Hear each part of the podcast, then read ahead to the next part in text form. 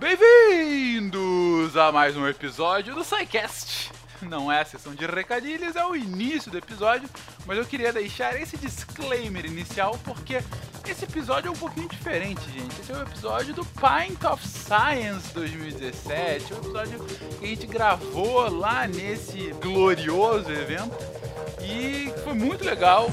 Teve uma recepção sensacional. A gente conseguiu passar bem a mensagem. Vocês vão ver, Peniná com Fire, eu e Jujuba lá de orelha, a galera participando, enfim.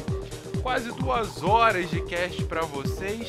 Conseguimos explorar bem o tema, mas é claro, eu queria fazer esse disclaimer para alguns comentários iniciais. Gente, esse episódio foi gravado ao vivo, né? E por isso o áudio não. Ainda que o áudio tenha ficado muito bom, o áudio, claro, não tem a mesma qualidade do que geralmente vocês estão acostumados.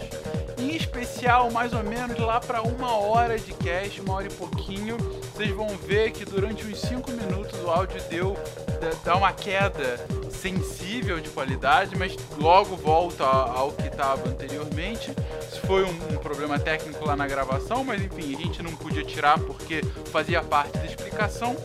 E vocês vão reparar também que em diversas vezes a gente cita uma apresentação que está sendo passada uh, naquele momento, que é a apresentação que a gente usou para a galera que estava lá, que tinha algumas figuras, alguns videozinhos e tudo mais. Na edição a gente tentou tirar tudo aquilo que não fazia tanto sentido assim uh, para a explicação geral, mas ainda assim é possível que algumas coisas não fiquem tão completas, obviamente, como foi para a experiência de quem estava lá. Ainda assim, eu ouvi aqui novamente sem o auxílio de qualquer imagem, claro, eu estava lá então eu lembrava, mas ainda assim tá dando para entender completamente. Então, se você tá afim de ouvir um pouquinho sobre teoria do caos, fica aí com o episódio. Ah, um último comentário. A gente não quis colocar música de fundo desse, deixou a música ambiente mesmo. É até divertido ouvir a galera conversando, comentando, copos batendo no fundo, enfim. Aproveitem o episódio, gente. E vamos lá, uma semana de SciCast, esse é o desafio. Um beijo pra vocês.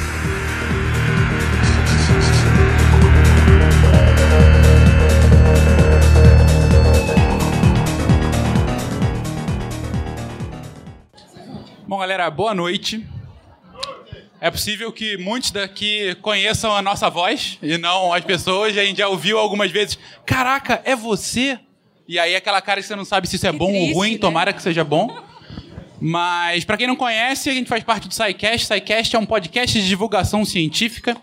Uh, podcast é um microarquivo de áudio disponibilizado na internet, enfim. Mas o que a gente tá, faz aqui é divulgação científica pela internet com esse mote da ciência tem que ser divertida, né? A gente tenta dar uma pitada de humor Uh, em todos os assuntos que a gente fala, alguns mais, outros menos, mas todos com a profundidade que o assunto exige e ao mesmo tempo com, a, com o toquezinho que a gente dá nos nossos programas, né? É, para quem está vindo aqui pelo Pint, já veio nos anos passados e está mais acostumado no formato de uma palestra, isso vai ser diferente um pouquinho. A gente até teve esse desafio conversando com o Luiz, que o Luiz, quando eu fui falar com o Luiz, ah, como é que o SciCast pode ajudar? E de repente ele veio com um desafio, gravem um programa lá. Cara, a gente nunca gravou um programa ao vivo. A gente já gravou olhando para a cara de um do outro, mas não com o público. E a gente grava geralmente, por acaso nós quatro somos aqui de São Paulo, mas geralmente a gente grava com galera do Brasil inteiro. Então, assim, vai ser a primeira vez que a gente vai falar olhando nos olhos de vocês. a gente deu a única resposta que a gente podia. Desafio aceito. Exato, mas sempre, sempre. Então, essa é a proposta. Uh, para quem não conhece o formato do programa, a gente não vai ter um teatrinho inicial, porque a gente vai ficar com muita vergonha, mais do que já tá aqui. Mas a gente tá vai... o Guaxa aqui. É e também não tá o Guaxa aqui pra, pra fazer a encenação. Uh, mas a gente começa com uma apresentação de todo mundo, depois um textinho inicial só para dar a pitada do programa, e aí a gente entra na pauta mesmo. Uh, deve dar mais ou menos uma hora e meia de, de conversa aqui. No final, a gente vai abrir para perguntas também. Inclusive, o tópico final é para ter perguntas, porque, enfim, se vocês não saírem daqui com o cérebro escorrendo, a gente fez errado. Uh, então é isso. Espero que vocês Olha aproveitem. Essa expectativa, Fê. Mas é, tem que aumentar, tem que aumentar. Então espero que vocês curtam, gente. Vamos lá? Vamos lá. Demorou. Então, já estamos gravando. Olá, pessoas. Aqui é Fernando Malto Fencas, diretamente do Pint of Science. E olha só a Dani já fazendo um sinalzinho ali.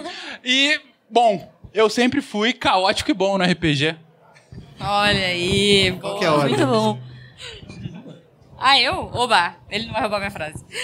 Aqui é a Jujuba de São Paulo e todas as minhas frases de abertura possíveis não irão alterar o final desse episódio. Somente essa. Uau. Ah, Wala Wala. Sou eu? É, mentira. Wala Wala, ouvintes. Aqui é o Pena, diretamente da Cervejaria Nacional, no Pint of Science. Meu microfone está falhando, vou fazer o meu melhor possível. E se o bater de asas de uma borboleta no Brasil pode fazer furacões no Texas, o que dirá a Jujuba sambando? Não, Vamos lá, Ju. não, não. Eu, não- eu não quero causar, sei lá. Ué, como assim? Causar. Então, não quero causar pior que um furacão no Texas, né? Melhor deixa, deixa o furacão só. Ah, bom, oi gente, aqui é Nanaka, também diretamente do Pint of Science, e eu pensei numa piada muito ruim pra fazer agora, e eu achei melhor guardar ela pra mim, porque achei que essa pequena frase poderia ter consequências drásticas e horríveis pro meu futuro. É isso. Galerinha, vamos falar um pouco de, de teoria do caos aqui. E pra começar essa discussão, primeiro, uma coisa que eu não avisei. Pra quem escuta a gente, deve ficar estranho que não tem musiquinha de fundo, né? E a gente vai errar, tá? Então, assim, a gente erra geralmente em gravação, não batam na gente. Mas vamos lá. É, teoria do caos, o que me lembrou quando a gente trouxe essa, essa discussão pra cá foi Jurassic Park.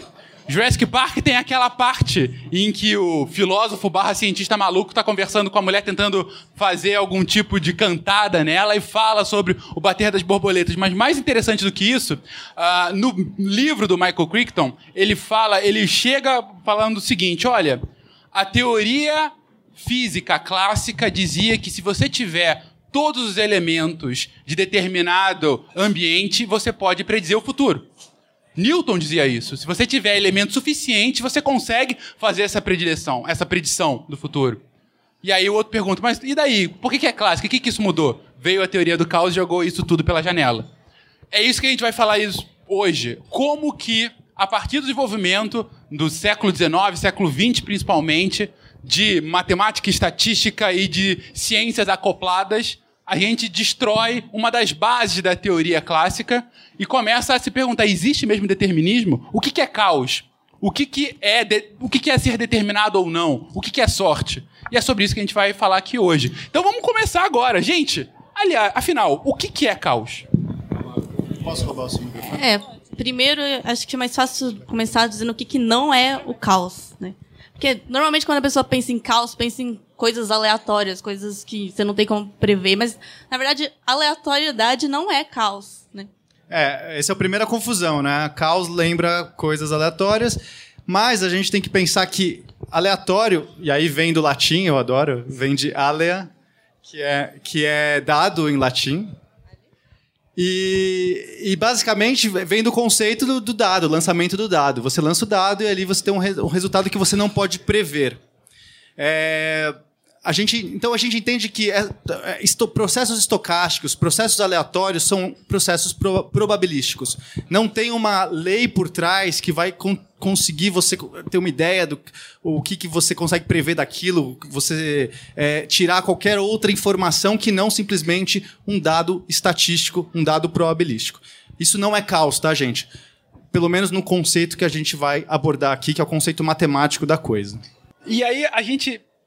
A gente chega no ponto, ok, se isso não é caos, qual é o conceito utilizado? Rapidinho, pra que eu, eu falhei aqui miseravelmente. Ok. Esse aqui é a frase do Júlio César. Alea iacta est, que é a sorte está lançado, o dado está lançado. Olha lá. Então, então, de um ponto de vista matemático, não é o acaso. Mas então, qual é o conceito que a gente está conversando sobre isso aqui hoje? Pior que eu não sei. No próximo slide a gente vai fazer uma. É meio improvisado aqui, tá, gente? Perdoe a gente. É, É, é, na verdade, só falando, é, falou que esse conceito vem do, do- jogar dados, né, jogar uma moeda. Na verdade, nem isso também não é um evento aleatório, né? Se você, na verdade, a- ao jogar um dado, você consegue prever exatamente qual face vai cair virada para cima se você tiver todas as condições iniciais. Se você tiver a força, como que foi a de força, a direção, a- condi- o peso do dado, tudo, e moeda também, né? É, de fato, você criar algo aleatório é tão difícil. O verdadeiro aleatório é praticamente impossível. É muito difícil você fazer isso. Quem programa sabe. Você quer fazer uma função random e aquilo não é aleatório de verdade. A gente tem problemas, às vezes, quando a gente tenta programar é, o, o, o aleatório. E o dado é um exemplo, né? Porque, tecnicamente, todas as forças que agem num dado quando você lança são forças newtonianas, são forças da física clássica.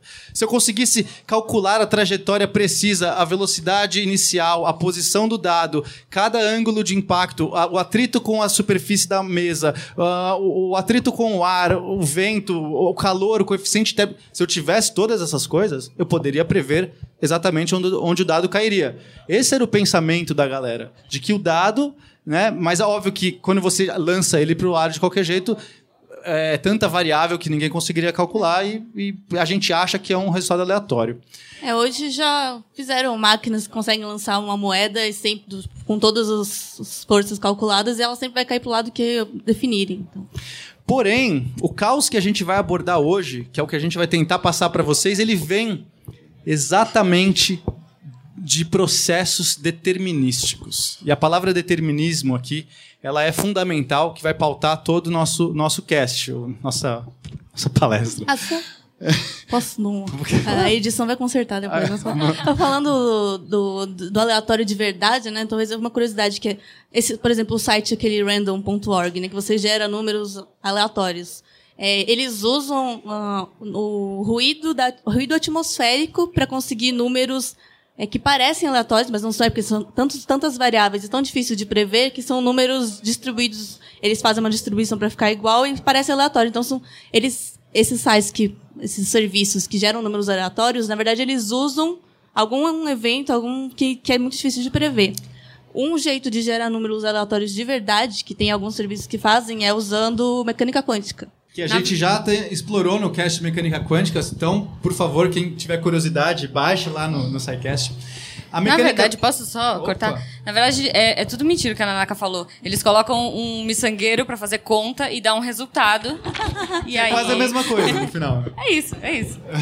Mas, é, de fato, assim, a mecânica quântica trabalha com processos aleatórios, processos é, probabilísticos, e a gente não conhece a física subjacente. A gente não sabe nenhuma outra lei que rege isso. Então, é um jeito, sim, de a gente ter um- uma aleatoriedade verdadeira, pelo menos até a física de hoje. Pode ser que amanhã a gente descubra o que rege a aleatoriedade da mecânica quântica. Sim, é, na verdade, isso baseia, inclusive, toda a lógica do gato de Schrödinger, né? É, é, é, essa é a aleatoriedade, né? Quando a gente fez aquela explicação, enfim, para quem não conhece, aquela velha a- a, experimento mental, né? Você coloca um gato dentro de uma caixa, essa caixa é selada, e dentro dessa caixa a única coisa é um, um dispositivo que vai ser acionado caso uma partícula A partícula decaia. decaia e você não sabe se ela vai decair ou não, porque esse é um evento aleatório. Então, enquanto você não abrir a caixa, na prática, né? Na verdade, o, que ele queria falar meio de forma jocosa, mas que na prática o gato tá morto e vivo ao mesmo tempo enquanto você não abrir a caixa.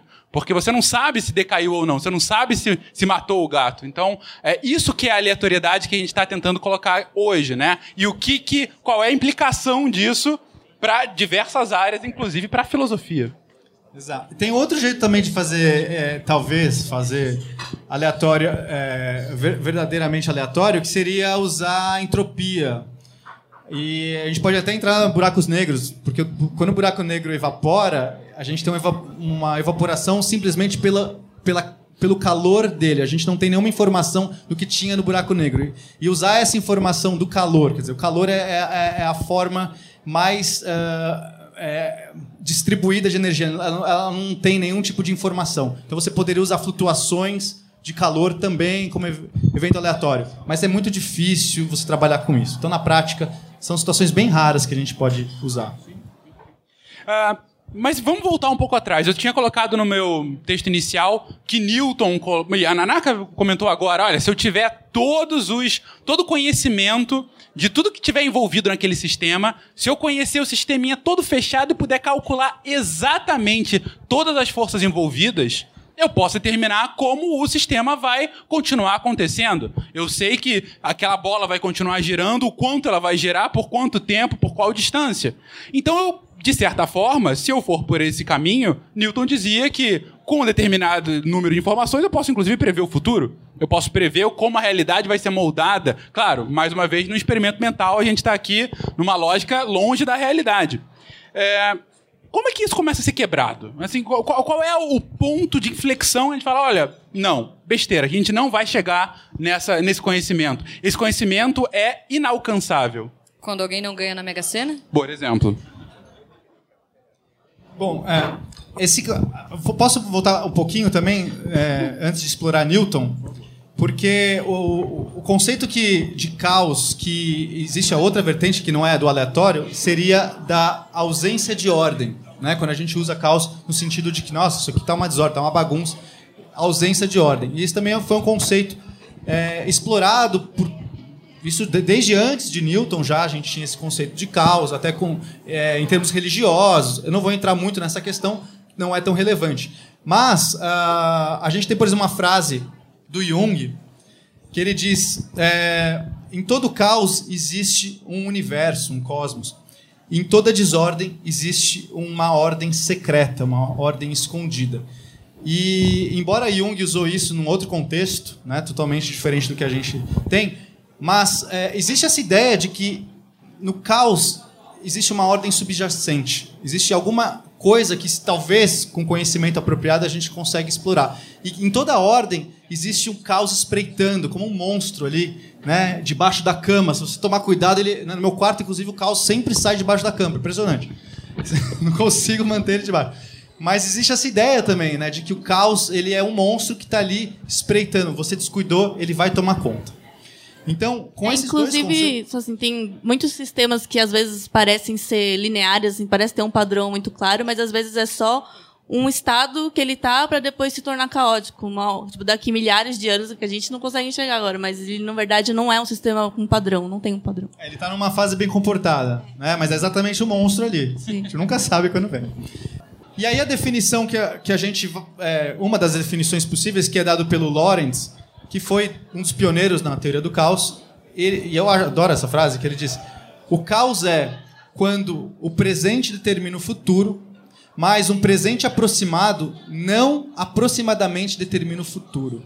Tá fácil, agora né? ficou. Tá agora tá... deu uma...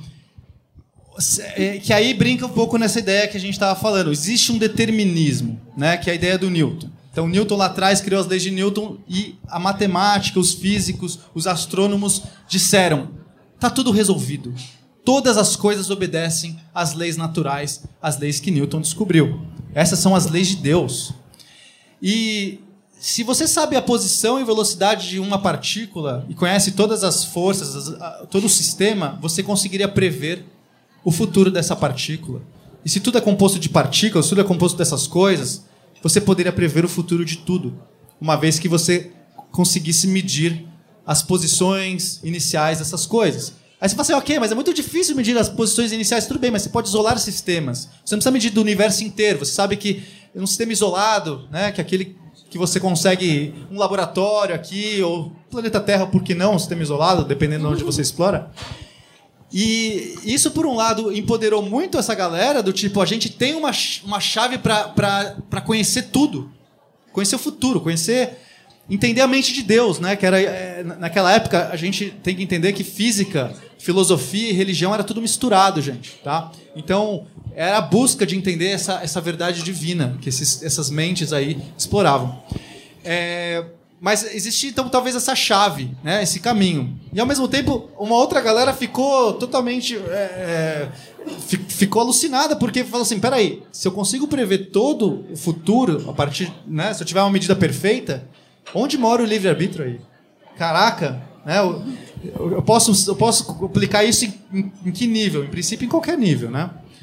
É, enfim, então, é, para ilustrar melhor esse, esse ponto, a gente é, vai recorrer um pouco à astronomia que Newton acabou criando, que são os problemas dos, de dois corpos. São os problemas simples de você resolver. Você tem. Acho que é o próximo slide, espero que seja. Aham! Decorei bem. É, e basicamente, depois das leis de Newton, a gente conseguiu olhar para o espaço e e prever o movimento de todos os planetas. Isso foi realmente incrível. Mostrava o poder, porque os planetas eram seres errantes, planetas, né? Que errar, são objetos que, que têm né, um movimento próprio, né? São tipo adolescentes, assim. E eles faziam movimentos estranhos no céu, inclusive, né? Porque a gente está vendo do ponto de vista da Terra, então não é que a gente está do ponto de vista do Sol, que tudo gira. Vista da Terra, algumas coisas vão para trás, vão para frente, uma passa na frente da outra, a gente não sabe. E, e a possibilidade. Então, quando a gente testou as leis de Newton na prática e na astronomia, foi realmente aquele maravilhamento. Nossa, se a gente consegue ver, prever o movimento dos astros, que são entidades celestes, o que dirá de coisas mundanas? Né? Tem esse poder. de Você falar, são coisas celestes, caraca. E, enfim, só que aí chegou o Henri Poincaré na história. Né? O Poincaré foi um dos grandes, grandes matemáticos, filósofos, físicos e tudo que você quiser. Você joga Poincaré, esses caras que fazem tudo e refletem sobre tudo. E aí o Poincaré falou assim: Pera lá, vocês só estão brincando com dois corpos por enquanto: Sol e o planeta Terra, Sol e, o, e a Lua, Terra e a Lua. Né? Por quê? Porque embora tenha um monte de planetas no nosso sistema solar, é sempre uma relação entre o Sol e outro planeta, porque a gravidade dos outros planetas não interferem. É, mais ou menos, né? É, Depois assim, para aquelas medições, não interferia, você não via anomalias. Hoje a gente, obviamente, tem um monte de efeitos por conta disso. A gente até tem um slide sobre isso, não é bem legal esse slide, não, eu só não sei quando ele aparece aqui. Vamos chutar um momento aqui. E, mas é importante falar que aí o Poincaré falou assim: se a gente tivesse três corpos, né? Um problema de três corpos ali, mais ou menos os três com a mesma massa, três sóis, três bolinhas de bilhar voando no espaço. Plutão, olha lá, dica do, dica do ouvinte. Plutão e os dois satélites. Dois satélites. Tem vários, Plutão, Pl- Plutão, inclusive, mas pode ser. Pega, é, Plutão e Caronte, e aí você pega mais um pra brincar nessa história. Aí a coisa já não dá certo. As trajetórias que esses caras fazem, embora respeitem perfeitamente as leis de Newton, não é que violaram as leis de Newton, a gente nem chegou na relatividade ainda, galera. Não precisamos de Einstein ainda embora né, seja perfeitamente condizente com as leis de Newton, você não consegue calcular uma trajetória. Você não É que- consegue equacionar. É que, assim, na- nas leis de Newton, tendo, por exemplo, um problema de dois corpos, se você co- colocasse as posições iniciais, as forças que estão em ação, então você conseguiria prever qualquer momento no futuro.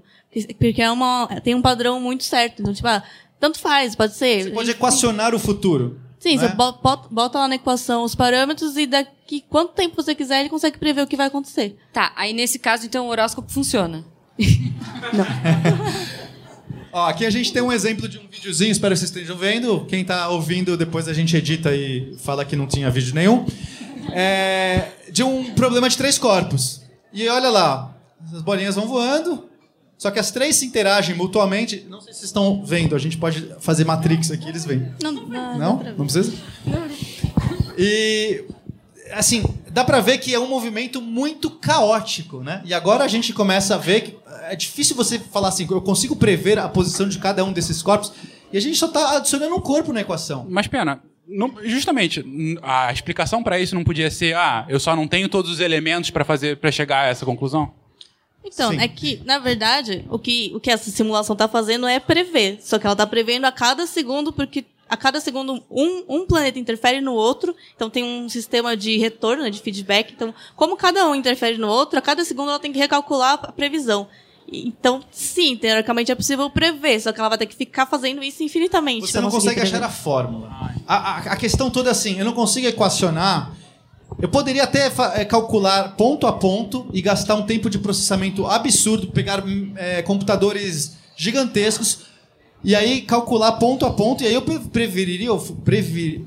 Nossa, não sei falar isso. Eu iria prever o futuro. Obrigado. É, iria prever o futuro disso.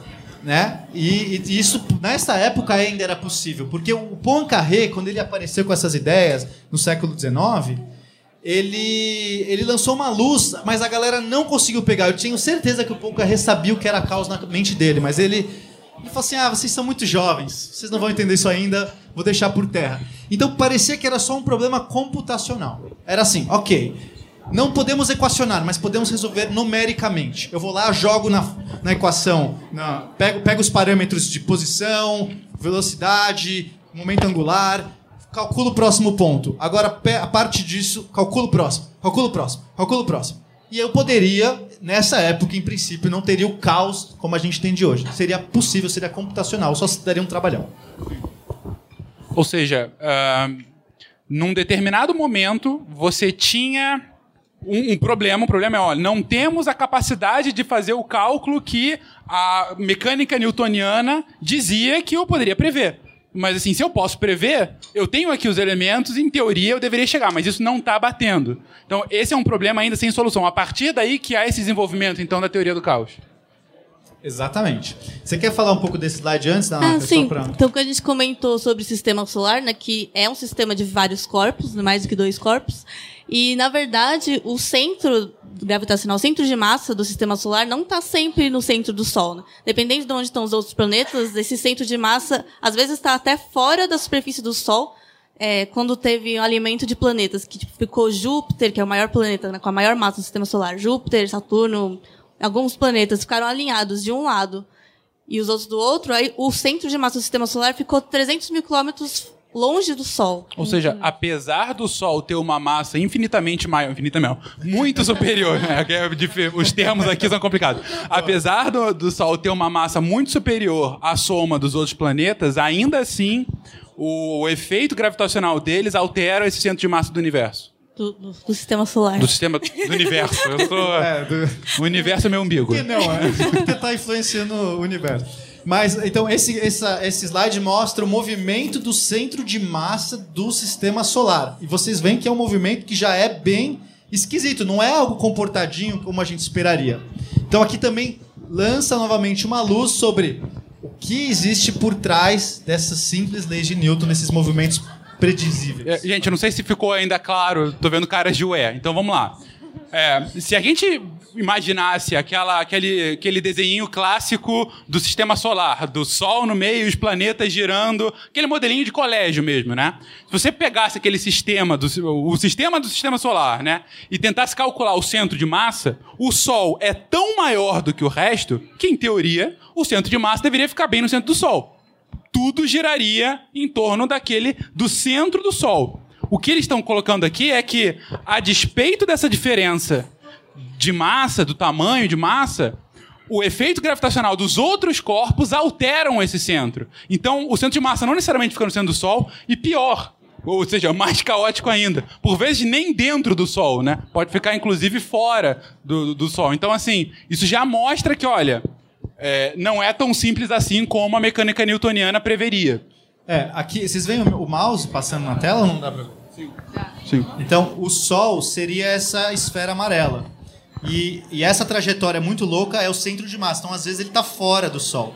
Às vezes, ele está dentro. Tá? Então, é só para mostrar esse efeito combinado de todos os planetas, conseguindo tirar até mesmo o centro de massa do centro do Sol e fazendo um movimento bastante complexo de se analisar. Mas uma das coisas mais imprevisíveis da face da Terra é o tempo de amanhã. Se você for ver lá o Jornal Nacional ou o seu telejornal de preferência e for ver a previsão do tempo, a, chan- a probabilidade deles errarem beira o 100%. É, na verdade, quando ele fala que vai fazer sol, você leva um guarda-chuva. Sim, e você já sabe disso. É, aí que a gente entra. É, tem alguma correlação isso? É, é- é- pode ser explicado, pelo menos, ou é incompetência? Aí que entra o caos moderno, o caos como a gente entende hoje. Ele nasceu dos estudos do Edward Lawrence, que era um, um- um matemático é, americano que estava trabalhando com climatologia, com tempo. E, e esse cara, ele, ele falou assim: eu vou fazer a equação, eu vou conseguir equacionar, eu vou conseguir calcular perfeitamente, porque ainda tinha essa base newtoniana para esses fenômenos, vou conseguir calcular perfeitamente o tempo de amanhã. Basta eu conseguir modelar as equações que regem os fluidos atmosféricos, as correntes, o calor. É, é bem ousado ele, mas. É. Não, essa previsão de, do dia seguinte, na verdade, eles já faziam com poucos parâmetros até, só pegar a temperatura de certos lugares, conseguia prever o dia seguinte. E eles usavam muito isso militarmente, né? no- Minha pra- mãe me ensinou que lua amarela significa chuva amanhã. E se o pé Não quebrado dói, é porque vai chover. Cara, é mais fácil você prever o tempo olhando as rãs e os sapos. Eles são muito bons, eles sabem quando vai chover, eles coacham, é incrível. É, então, o, o que o Lourenço queria fazer era conseguir prever o tempo mais longe, tipo, semanas, meses, e com uma equação simplificada. Exato. Então, assim, no começo ele partiu de 12 parâmetros, que eu não sei exatamente os 12 parâmetros, tá, gente? Mas, tipo, temperatura, pressão, é, A lua densidade, amarela. a lua amarela, a RAM. Ele foi jogando vários parâmetros que ele achou relevante. E depois ele foi simplificando esse modelo. Ele equacionou usando é, as equações da, da- equações hidro, hidrodinâmicas, equações atmosféricas que eles conheciam, das correntes. E ele chegou num conjunto de equações diferenciais. E, e aí ele mandou um computador calcular. Né? Nessa época a gente está falando. é, na, na década de 60, 70, a gente já tinha alguns computadores, mesmo que eram aqueles trambolhões, mas você já tinha esse recurso, ou você fazia na mão mesmo, mas, enfim, você, ele conseguiu equacionar o que ele achou que eram as equações é, mais relevantes para aquele problema, e ele foi chegando em vários resultados. Ele jogava na, no- na fórmula dele lá o dia de hoje, usava a, a saída de hoje para o dia de amanhã e ia fazendo essa computação. É, e pois bem, ele estava lá feliz, chegando em vários resultados. Olha, vai chover, vai, vai, é, nevar, aqui vai, sei lá, tornados, não sei o quê. Aí ele resolveu repetir alguns desses cálculos, né? Porque ele precisava, é, às vezes, voltar um pouco atrás. Quando ele voltava um pouco atrás, em vez de ele voltar do primeiro do, do, do- primeiro dia, ele falou assim: não, vou pegar do dia 5 aqui, porque não quero calcular tudo do começo, já sei os resultados, já tem. Vamos começar do dia 5. Ele pegou do dia 5 e jogou um pouquinho pra frente as contas dele e começou a dar coisa diferente. Ele falou assim: ué, mas eu não mudei nada? Por que que tá dando coisa. Tipo, era pra chover e tava dando sol. Sei lá, no dia 10, as contas ori- originais dele davam que chovia, e agora ele, em vez de voltar do primeiro dia, ele voltou do dia 5, mas as mesmas contas, os mesmos resultados, e tava dando que ia, eu falei que era sol ou chuva? Sol, e agora chovia. Ele ficou muito intrigado, refez as contas, até que ele descobriu que não era um problema de contas. Ele até sabia fazer contas. A questão é que ele arredondou na casa, Seis milésima casas casa, deciais. Quanto? Na sexta casa sexta, decimal. na de- milionésima casa decimal. Ele arredondou, até porque o computador só usava até a milésima casa, então ele, quando ele fazia na mão, ele usava até a milionésima, mas quando jogava no computador, ele ia até a milésima. Então ele arredondou ali no, no momento, e esse arredondamento fez uma diferença absurda em poucos dias. A gente está falando de um parâmetro que você está lá no 13,478521 e ele arredondou para 13,47852. Zero. E essa milionésima fez toda a diferença no final. Aí ele falou: ok, tem uma coisa diferente aqui. Ele largou a ideia dele da meteorologia e, e foi o precursor da teoria do caos. É, e se você ver, no começo, até as duas corridas ficaram bem próximas, porque essa, essa alteração vai aumentando ao longo do A tempo. gente tem aqui o gráfico para vocês entenderem. Então, se vocês então- olharem, o começo está super parecido. Em algum momento, Aí começa a divergir e fica muito diferente. Não, é, não segue um padrão nem nada assim. pensa E que é- cada tracinho desse é um dia, por exemplo. Então você vê que a partir de um certo momento, lá no dia 10, tá completamente diferente a previsão do outro. Um tá dando nevasca, outro tá dando tufão. Entendeu? O negócio. Mas por Negócio que fica falando- tão diferente assim? Um dia influencia o outro? É esse o. É, na verdade, o que, né, é, o que a teoria do caos justamente fala é que, na verdade, os parâmetros iniciais é que uma pequena alteração nos parâmetros inicia- iniciais, qualquer pequena alteração pode dar uma mudança enorme no final. Então, o erro não está ali onde começou a divergir. O erro está no começo, já já estava determinado. Isso que, a gente- que o caos é determinístico também. E É. aí, por isso que é tão... Não por isso, mas o, a previsão do tempo é uma das coisas mais difíceis que a gente tenta prever. Porque são tantas variáveis e qualquer mínima alteração, imagina, das coisas que a gente consegue medir. E imagina as coisas que a gente não consegue medir ou que a gente mede mal. Qualquer mínima alteração pode criar um caos no final. E então, tipo, a previsão do tempo que a gente tem, é, é- ela é confiável até, sei lá, sete dias. Mais que isso é mentira. Não, não tem e como. interessante isso, Nanaka, que não é uma questão tecnológica, gente. É aqui, acho que esse é o ponto-chave da gente entender. A gente não está falando que no futuro, um dia a gente vai falar assim, nossa, vamos entender o clima perfeitamente, vamos prever meses. Não, isso nunca vai acontecer. A gente pode melhorar um pouquinho, ganhar um dia ou outro. A É, questão. a gente pode até aumentar a quantidade de dias que a gente consegue prever, mas se você pensar assim que a precisão é uma coisa infinita, né? Eu posso ter infinitas casas decimais, então sempre vai ter alguma, algum erro possível aí. É, e é- e é- acho que é é mais um ponto até do que isso. A questão não importa quão próximo você chegue. Um sistema caótico ele vai divergir exponencialmente no futuro. E a função exponencial ela é muito mais do que um quadrado, do que um cubo, do que uma quarta potência. Então imagina qualquer errinho, qualquer diferença que eu tiver da realidade hoje. No futuro, esse erro vai aumentar exponencialmente. Então eu posso ganhar um dia ou outro aqui de previsão, mas rapidamente eu vou perder essa precisão. E essa limitação, que não é uma limitação tecnológica, ela se torna uma limitação inerente do sistema, começou a dar um nó na cabeça da galera, porque inclusive começou a desafiar o tal famoso determinismo. Porque, e aí entra aquela frase que eu citei do Lawrence: o, o presente determina o futuro, mas um presente aproximado não determina aproximadamente o futuro. E você não sabe nunca o presente. O presente é uma medida impossível, né? Você saber a precisão de todas as coisas, você sempre vai usar um não, é- não importa a tecnologia que você tem, você sempre vai estar usando um aparato que vai modificar de algum jeito o seu sistema, vai interagir com o seu sistema para gerar uma medida. Então você não tem a medida do presente. E qualquer aproximação do presente não é uma aproximação do futuro. É isso que o caos quer dizer. São sistemas inerentemente caóticos. Eles vão cagar pra você. Eles vão, tipo, não vão ligar para o que você quer saber deles. Você quer prever eles e fala assim: dane-se Tenta a sorte aí. vai de novo aí.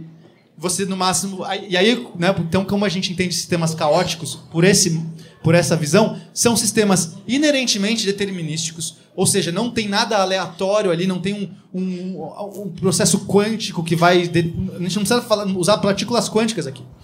É, são processos inerentemente determinísticos que estão. As leis do universo estão regendo aqueles processos, ok? Mas ainda assim, eles são tão suscetíveis a certas condições, e tem parâmetros tão suscetíveis, que eles perdem a capacidade de serem previstos e se comportam como entes aleatórios. Pena, aí duas perguntas. Primeiro, eu começo a ficar preocupado. Pelo seguinte, é, boa parte da- do meu desenvolvimento profissional foi falando sobre mudança do clima. E você está me dizendo, então, que tudo que eu ouvi agora era uma enganação. E eu começo a ficar Calma preocupado. segura aí, segura aí. Antes que a galera. Que, que a gente use isso como argumento para provar que não tem efeito climático, né? Que não tem aquecimento global. Primeiro, gente, a gente está falando de certos parâmetros. Por exemplo, nunca a gente vai ver amanhã a temperatura da Terra chegar a 100 graus. Tipo, nunca. Tá? A gente pode repetir esse universo, essa situação, não dá para repetir essa situação, mas se a gente pudesse repetir o amanhã 100 mil vezes, nunca teria um amanhã com 100 graus. Porque existem certos contornos onde o, ca... onde o, ca... o caos dele tem bordas. Dentro dessas bordas a gente tem baixa previsibilidade. Agora, fora dessas bordas, aí ok, a gente consegue prever. ok, tirando efeitos. Aliens. Efeitos da Coreia do Norte, efeitos de aliens, ok. Sempre dá pra colocar uma explosão. Mas enfim, a, a questão aqui é. ah, a gente. Isso não é. Isso não é, entendeu? Terra de ninguém. Existe, existem certos controles. Você consegue, inclusive, tirar. Então a teoria do caos entra para conseguir tirar ordem do caos. Quer dizer, se eu não sei prever exatamente o clima amanhã, mas o que que eu consigo saber do clima? Não é que eu não sei nada, eu sei alguma coisa. E um dos efeitos que a gente consegue ver é, por exemplo, a questão do aquecimento global. Porque aí a gente está falando, não estou falando do dia de amanhã, se a temperatura subiu, desceu, se a nuvem se, se, é, formou no céu, se o ciclone apareceu, porque essas coisas todas entram numa média gigantesca quando a gente fala de anos e anos e anos, e essa média e esse comportamento global, ele não é caótico. O tempo é caótico, mas o clima não é. Né? Então, não ponto- é terra de ninguém. Você não tá falando de São Paulo, né? O ponto é, eu não consigo afirmar que em 2100 vai fazer 35 graus em São Paulo, mas eu posso afirmar com certa margem de segurança que é muito provável que o clima médio da Terra aumente em 2 graus Celsius. Exatamente. Ok.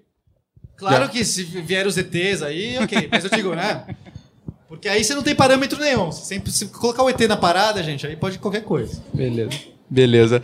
Ah, bom, vocês já contextualizaram o que, que é um, um sistema caótico, um sistema determinístico, ah, mas você não tem a precisão para poder, para ter uma predição muito grande dele. Posso dar um exemplo? Por favor. Temos o pêndulo duplo. Ah.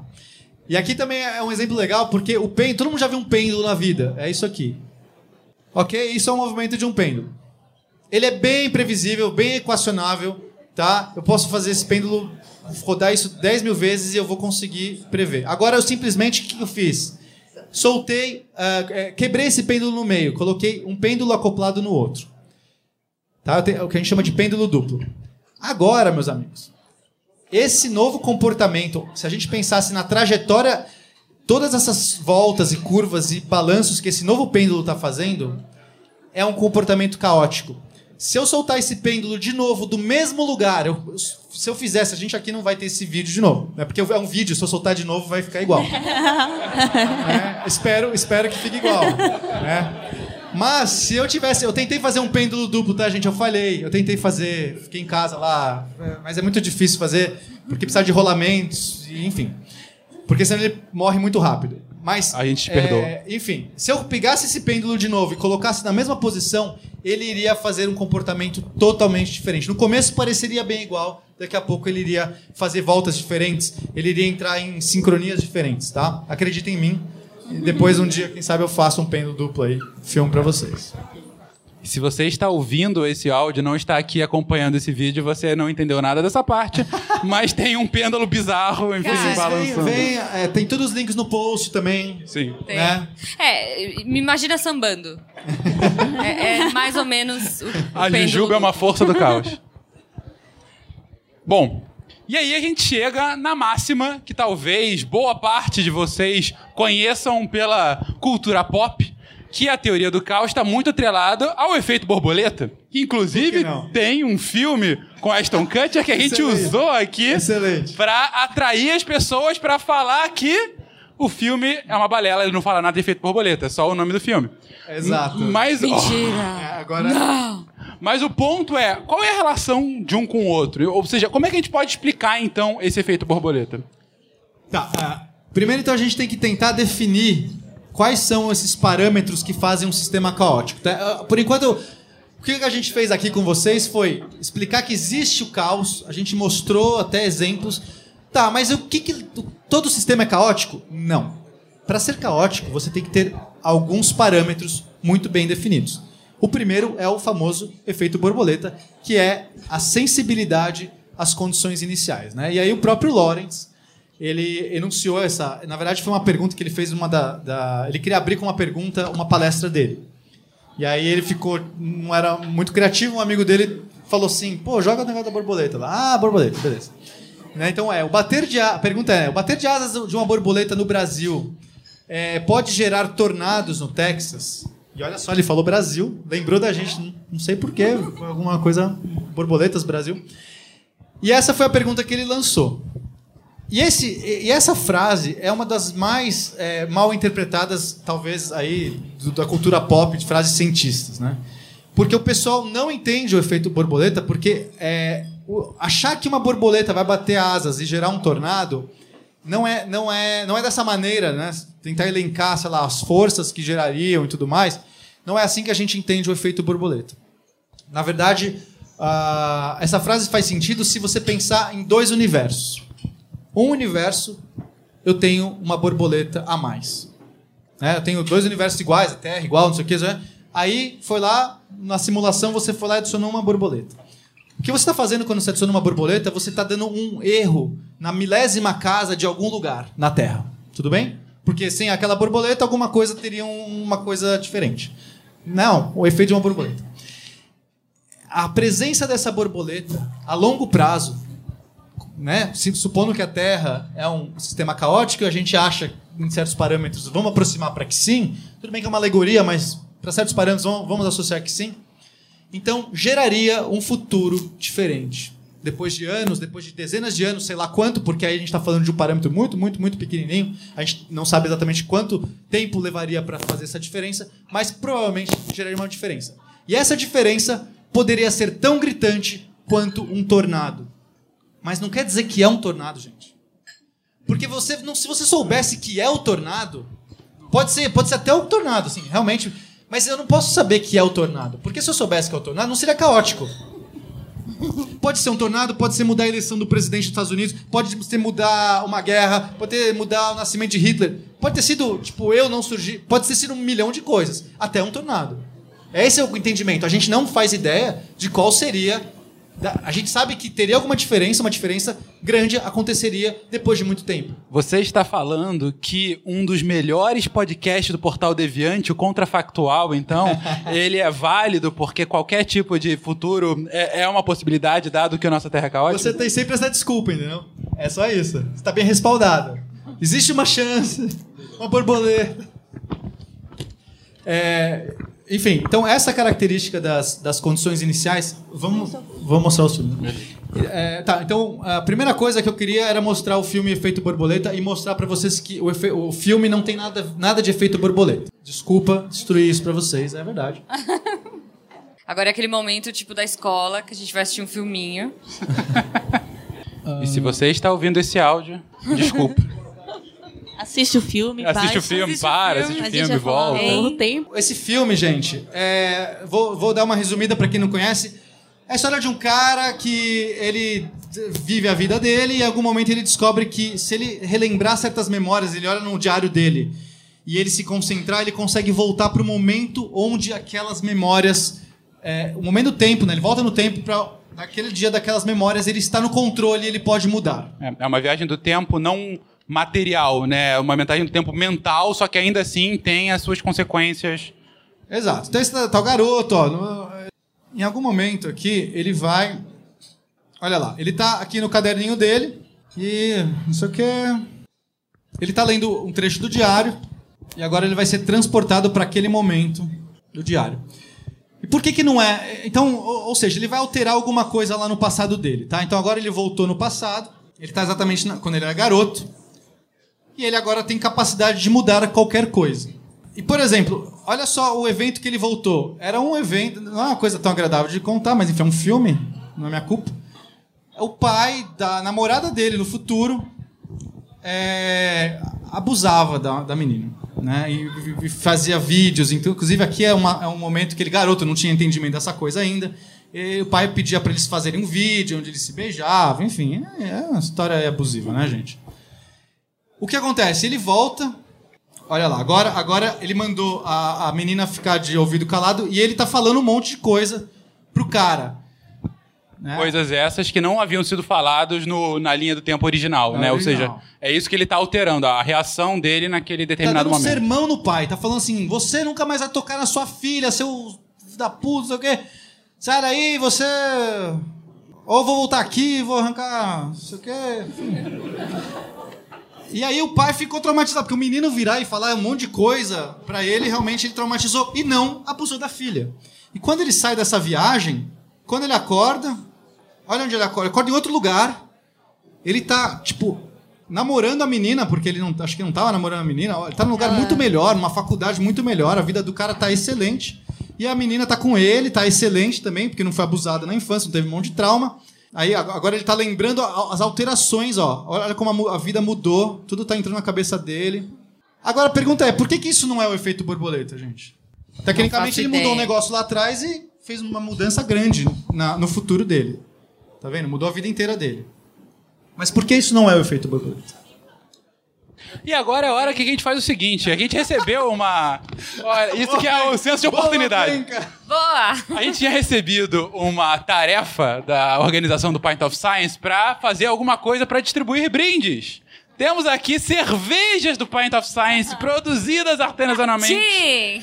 e temos também camisetas. Então agora é o ponto. Alguém sabe responder por que, que esse exemplo que o Pena acabou de dar não é um efeito borboleta? Quem souber, levanta a mão. Opa, temos dois ali atrás. Olha só. Quem foi o primeiro? Quem foi o primeiro ali? Quem foi o primeiro? Vamos ver agora. Eu vou deixar a dama responder primeiro. V- vamos ser. Vamos ser. Kevin? É o nome do filme, é. Meu nome é Camila. É, eu, eu acho que é porque talvez você não consiga é, fazer modificações em coisas do passado. Você só consegue fazer modificações daqui em diante que vão alterar o modo com que as coisas vão acontecer daqui em diante, não no passado.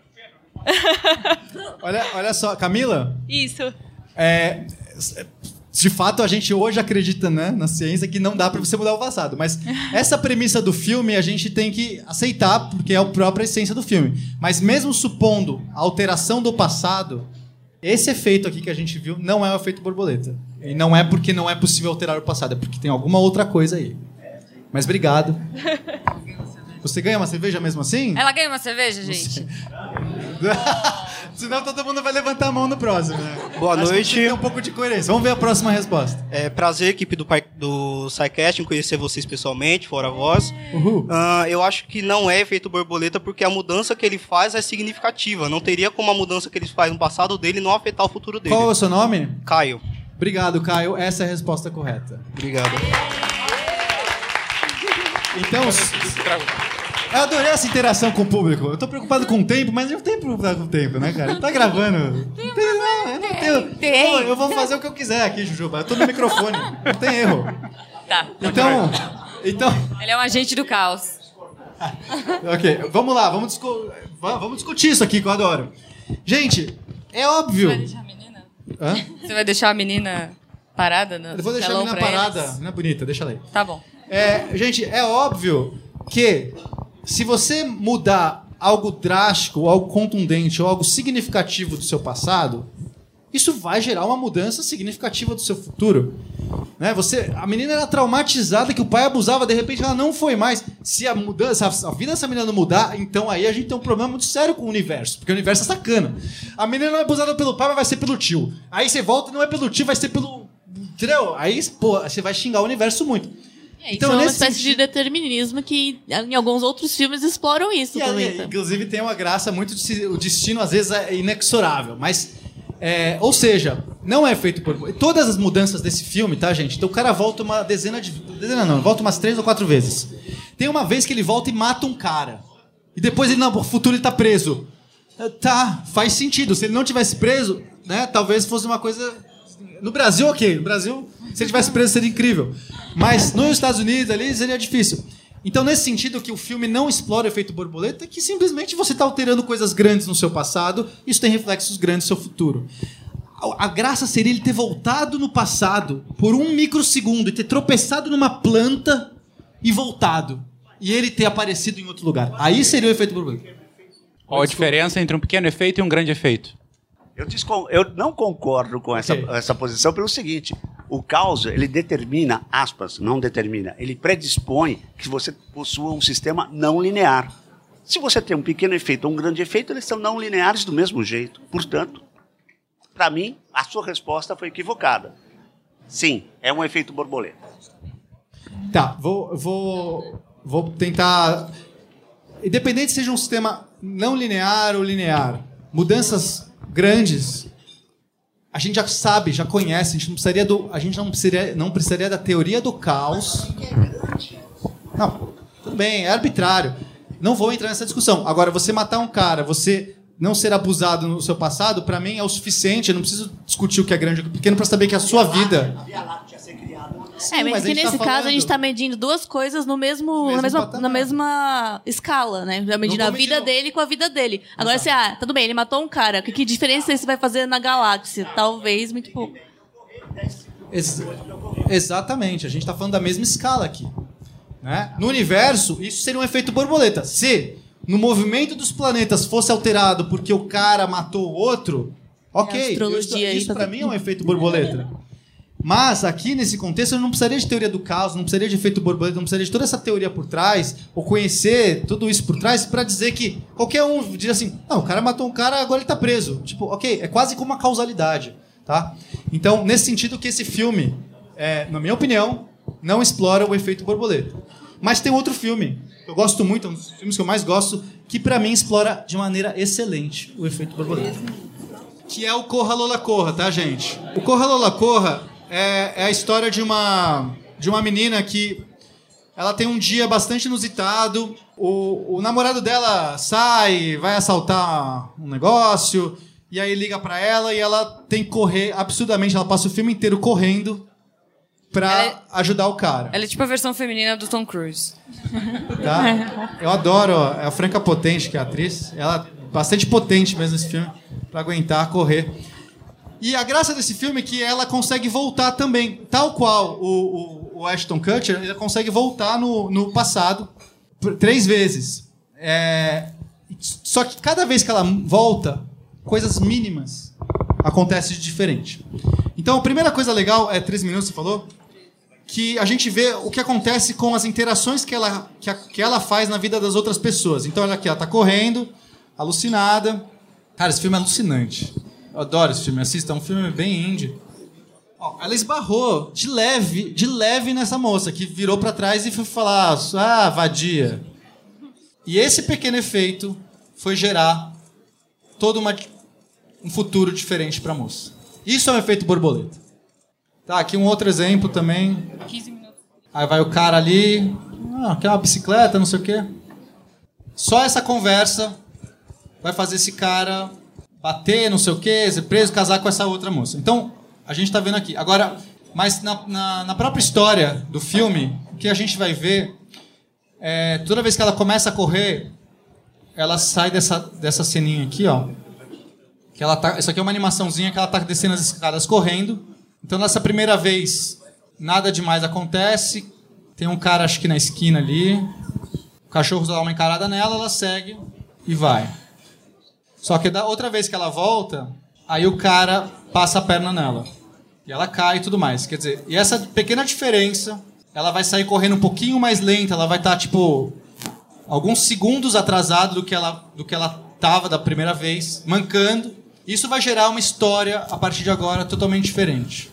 E na terceira vez acontece outra coisa. Terceira vez ela pula por cima e ela é um pouquinho mais rápida e aí muda todas as interações também Exato. dela. E a gente vê no filme essas coisas, porque a gente vê os carros passando, as pessoas na rua, e você fala assim: nossa, aquela pessoa dobrou a esquina, na primeira vez ela dobrou um pouquinho antes, porque ela tá atrasada.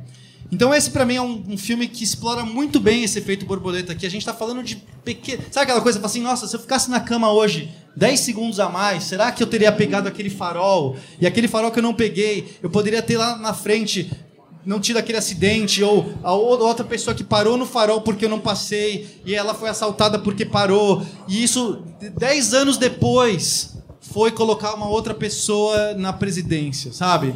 É isso que Mas é o é, é. borboleta. Gente, aí agora é hora de vocês pararem e pensarem. Um acidente que vocês já tiveram, um acidente que vocês não tiveram porque escaparam ilesos. Eu tive um acidente que eu não fui atropelado por menos de um segundo, literalmente. Minha vida teria sido outra, eu teria sido atropelado por um ônibus. Eu poderia ter a mobilidade reduzida, eu poderia ter tido que sair do colégio. Eu tinha 11 anos na época. Provavelmente muitos de vocês já passaram por isso. Ou, se não passaram, se não lembrarem, muitos de vocês têm interações com repercussões na vida das outras pessoas. Outro dia a gente estava conversando sobre isso. Que às vezes é muito difícil a gente. Pra, bom, a gente está aqui em muitos grupos. Mas para um pouquinho para pensar que essas pessoas, não do seu grupo, mas as outras pessoas que estão aqui ouvindo, a gente mesmo, os garçons, todos nós temos vidas absolutamente complexas. Absolutamente complexas. Talvez a gente vocês ouçam mais por conta do podcast, mas as outras pessoas aqui é possível que vocês nunca mais vejam na vida. Só que a vida delas é tão complexa quanto a de vocês. E quando você realiza isso, quando você se dá conta de que cada um vive a sua vida e as suas peculiaridades e como cada um influencia um no outro, das duas uma. Ou você começa a se preocupar mais com as pessoas ou você começa a ficar maluco. Então, é- é, isso é um pouquinho do que a gente quer chegar aqui também. Então, é, bom, pessoal, agora seguindo, já entendemos o, o- a, a sus- a suscetibilidade, as condições iniciais, mas tem outras coisas importantes para a gente ter caos também. Uma delas é o que a gente chama de mistura topológica. Caraca, agora eu perdi alguns aí. Então vamos lá, vamos lá. O que é uma mistura topológica? Basicamente, eu tenho que ter um sistema que consiga misturar as condições, os estados desse sistema. Por quê? Se eu tiver simplesmente um sistema linear, alguma coisa que é, um efeito que eu tenho aqui, ele simplesmente ele multiplica esse efeito por uma quantidade, ou soma uma certa quantidade. Dificilmente eu vou ter caos, porque essas coisas, quando você colocar todas essas trajetórias desse sistema, elas vão estar sempre separadas por essa mesma distância. Por mais que eu possa ampliar, dobrar, elas não se misturam. Ele tem que ter uma resposta, né? Um evento tem que influ- influenciar sobre si mesmo. Assim. Exatamente, que a gente chama de não linearidade. Eu preciso ter alguma relação nesse sistema que de algum jeito consiga levar coisas que estão desse lado para esse outro lado e coisas que estão desse outro lado para esse lado. Eu preciso misturar coisas. Pensa, se eu tiver dois beckers com, com fluidos, por mais que esses beckers possam ter, né, eu tenho, é, vai, potinhos, beckers, tem dois potinhos, dois copos, um com cerveja, pronto, melhor. Um com cerveja, outro com água, tá? Por mais que eu possa é, ter formatos diferentes de copos, eu posso pôr em garrafas e tudo mais, se eu não tiver nada que mistura um com o outro, sempre vai ser cerveja e sempre vai ser água. Vocês estão entendendo? Eu posso causar um milhão se não tem nada que mistura. Eu vou precisar de algum jeito misturar cerveja com água, tem que ter algum processo que põe essas duas coisas juntas, para que aí eu gere uma coisa nova, uma cerveja aguada, por exemplo. Não foi um bom exemplo, tá, gente? Mas enfim, tentei. É essa a gente tem que ter processos que não são simplesmente lineares, eles têm que causar essa mistura topológica. E é, o último ingrediente dessa nossa brincadeira é, para gente, a gente ter caos é que a gente tem que ter órbitas que é, a gente tem que ter trajetórias que voltam que é, É, para são as condições iniciais. estados, estados é, intercalados. Intercalados? Não, é- Não é intercalados. Periódico. É, a gente precisa ter, a gente precisa ter é, situações que voltem, que, que a gente chama de órbitas. Basicamente, uma órbita é algo que quando dá a volta vo- chega no mesmo ponto, ok? Pense numa órbita de um planeta. Tá. Eu tenho que ter sistemas que voltem às situações anteriores para que eu possa gerar caos também. Porque se esse sistema evoluir, vai sempre para um espaço novo, para coisas diferentes, para lugares diferentes, eu não vou conseguir fazer essa auto-interação nele. Por mais que às vezes misture, o caos ele vai ter uma. Você até pode ver um caos. Por exemplo, o lançamento de um dado é é exatamente isso. O dado, quando ele está quicando e tudo mais, ele tá. Ele tá o- se eu jogo na, na, na posição 6 do dado, ele consegue misturar para a posição 1. Tem, tem muitos jeitos que ele tipo, sai do 6 vai para 1, que vai para o 2. Então ele consegue misturar topologicamente. O lançamento de um dado é um exemplo bom de mistura topológica e sensibilidade a condições iniciais. Só que um dado, o lançamento de um dado, ele não é, não é cíclico. Ele, ele vai parando e chega uma hora que ele estagna ali num número. Então eu consigo ter um caos controlado. Por isso que o lançamento de dado a gente também não chama que é um sistema caótico, porque falta essa capacidade dele ficar voltando e se orbitando e assim é, cada vez se interagindo consigo mesmo. Ou seja, vamos lá, os três elementos. Você precisa de um sistema determinístico, mas que ao mesmo tempo você não tenha total previsibilidade. Você precisa de que todos os elementos, ou pelo menos alguns elementos, consigam interagir entre si. E você precisa que o próprio sistema se retroalimente. São esses os três pontos principais.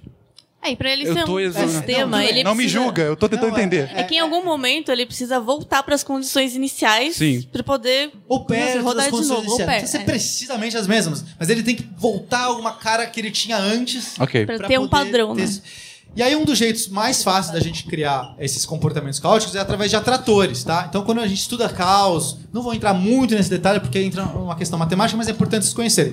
Atratores nada mais é do que pontos que a gente coloca no espaço que conseguem, é como se fossem é, é, poços de gravidade, se a gente pensar como o Sol é um atrator. Então, se eu tivesse dois sóis, é, um próximo do outro, jogasse um planeta no meio, esse planeta ia começar a sentir essa gravidade. Então, o atrator é algo que você consegue fazer órbitas ao redor dele, é, e ao mesmo tempo ele tem que conseguir misturar um com o outro. Então, um só. Sol não vai fazer verão. Precisa de dois sóis para fazer verão. Mas dois já consegue causar esse comportamento. Então, aqui a gente tem um exemplo do atrator de Lorentz, que é o mais famoso do mundo, por dois motivos. Primeiro, porque foi o primeiro que ele criou no estudo, nos estudos meteorológicos. Esse atrator ele representa ah, condições, ah, as, as curvas de convecção da atmosfera que ele precisava gerar. E aqui a gente tem, ah, e depois eu explico o segundo motivo. Aqui a gente tem três pontinhos saindo do quase do mesmo lugar. Eles estão com erros mínimos, mas ele tá, ó, você vê que tá circulando bem, ó, estão todos bem comportados, parece um, né, uma, uma órbita bonita. Mas em algum momento, agora que entra, beleza, os três pontinhos começam a se Deu separar. Ele começa a entrar no outro atrator, tem um outro atrator que está do lado aqui. E aí as trajetórias, olha só, agora a gente está falando já desse efeito caótico, porque trajetórias muito próximas, isso é uma mente tridimensional, tá, gente? Vão gerar ah, resultados no futuro exponencialmente distantes. É bonito, é bonito. E aí, o segundo motivo porque ele é super famoso é porque ele parece uma borboleta, né? Quer dizer, se você Ah. abstrair bastante. E por causa do efeito borboleta. Então, esse é o, esse é o atrator mais famoso. Se vocês digitarem atrator de caos no, no Google, você vai encontrar primeiro esse atrator, o da borboleta.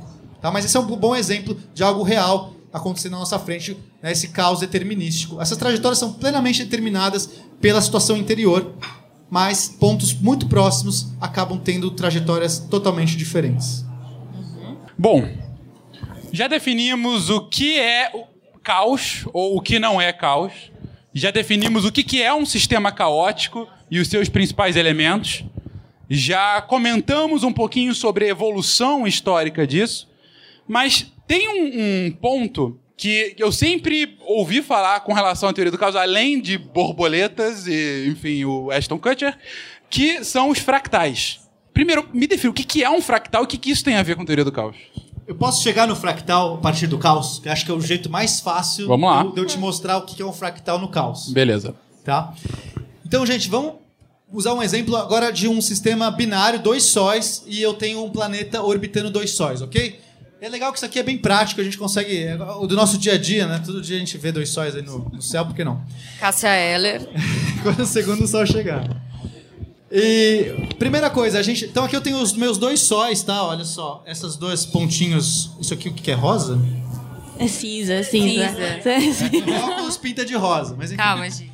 É, Pra quem não dois- sabia, o pena é daltônico, tá?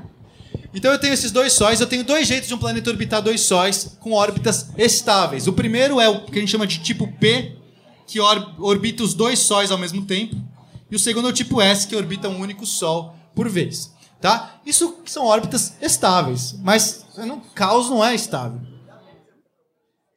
Agora, a gente tem possibilidades de você orbitar esses dois sóis de maneiras não estáveis. E aqui, se vocês olharem esse, esse círculo aqui embaixo, essa toda essa figura, cadê? Não tem. Esse mínimo aqui embaixo, isso é um exemplo de uma trajetória que um planetinha poderia estar fazendo orbitando esses dois sóis. Claro que se você morasse nesse planeta, você provavelmente morreria rapidamente, porque um dia você está do lado do Sol, outro dia você está morrendo de frio, outro dia a gravidade você está girando muito rápido, outro dia você está girando devagar. Isso causaria é, Aquele, absurdas. o planeta do, do Game of Thrones, será que é de É, desse esse tipo, é o- assim, talvez? Não tem dois sóis, mas deve ter alguma coisa, porque eles não conseguem prever Eles nada. né? conseguem. Exatamente. O inverno sempre tá chegando. Aqui, Ma- um, aqui é um outro exemplo de, de uma trajetória a- a mais, com, com mais densidade ainda, onde a gente vê múltiplas trajetórias muito próximas, mas que não são a mesma. Então aqui a gente está abrindo toda essa, essa complexidade. Ok.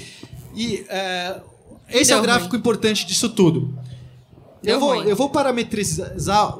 Imagina que eu pego esse planetinha que está orbitando dois sóis e coloco ele muito longe. E agora eu vou medir qual a distância que esse planeta fica dessa estrela. Então ele vai ficar com uma órbita bastante periódica, porque se ele está muito longe, as duas estrelas quase que parecem uma única estrela, tudo bem? Eu estou tão longe que o efeito dessas duas estrelas é quase como se fosse um efeito combinado, um ponto médio das duas.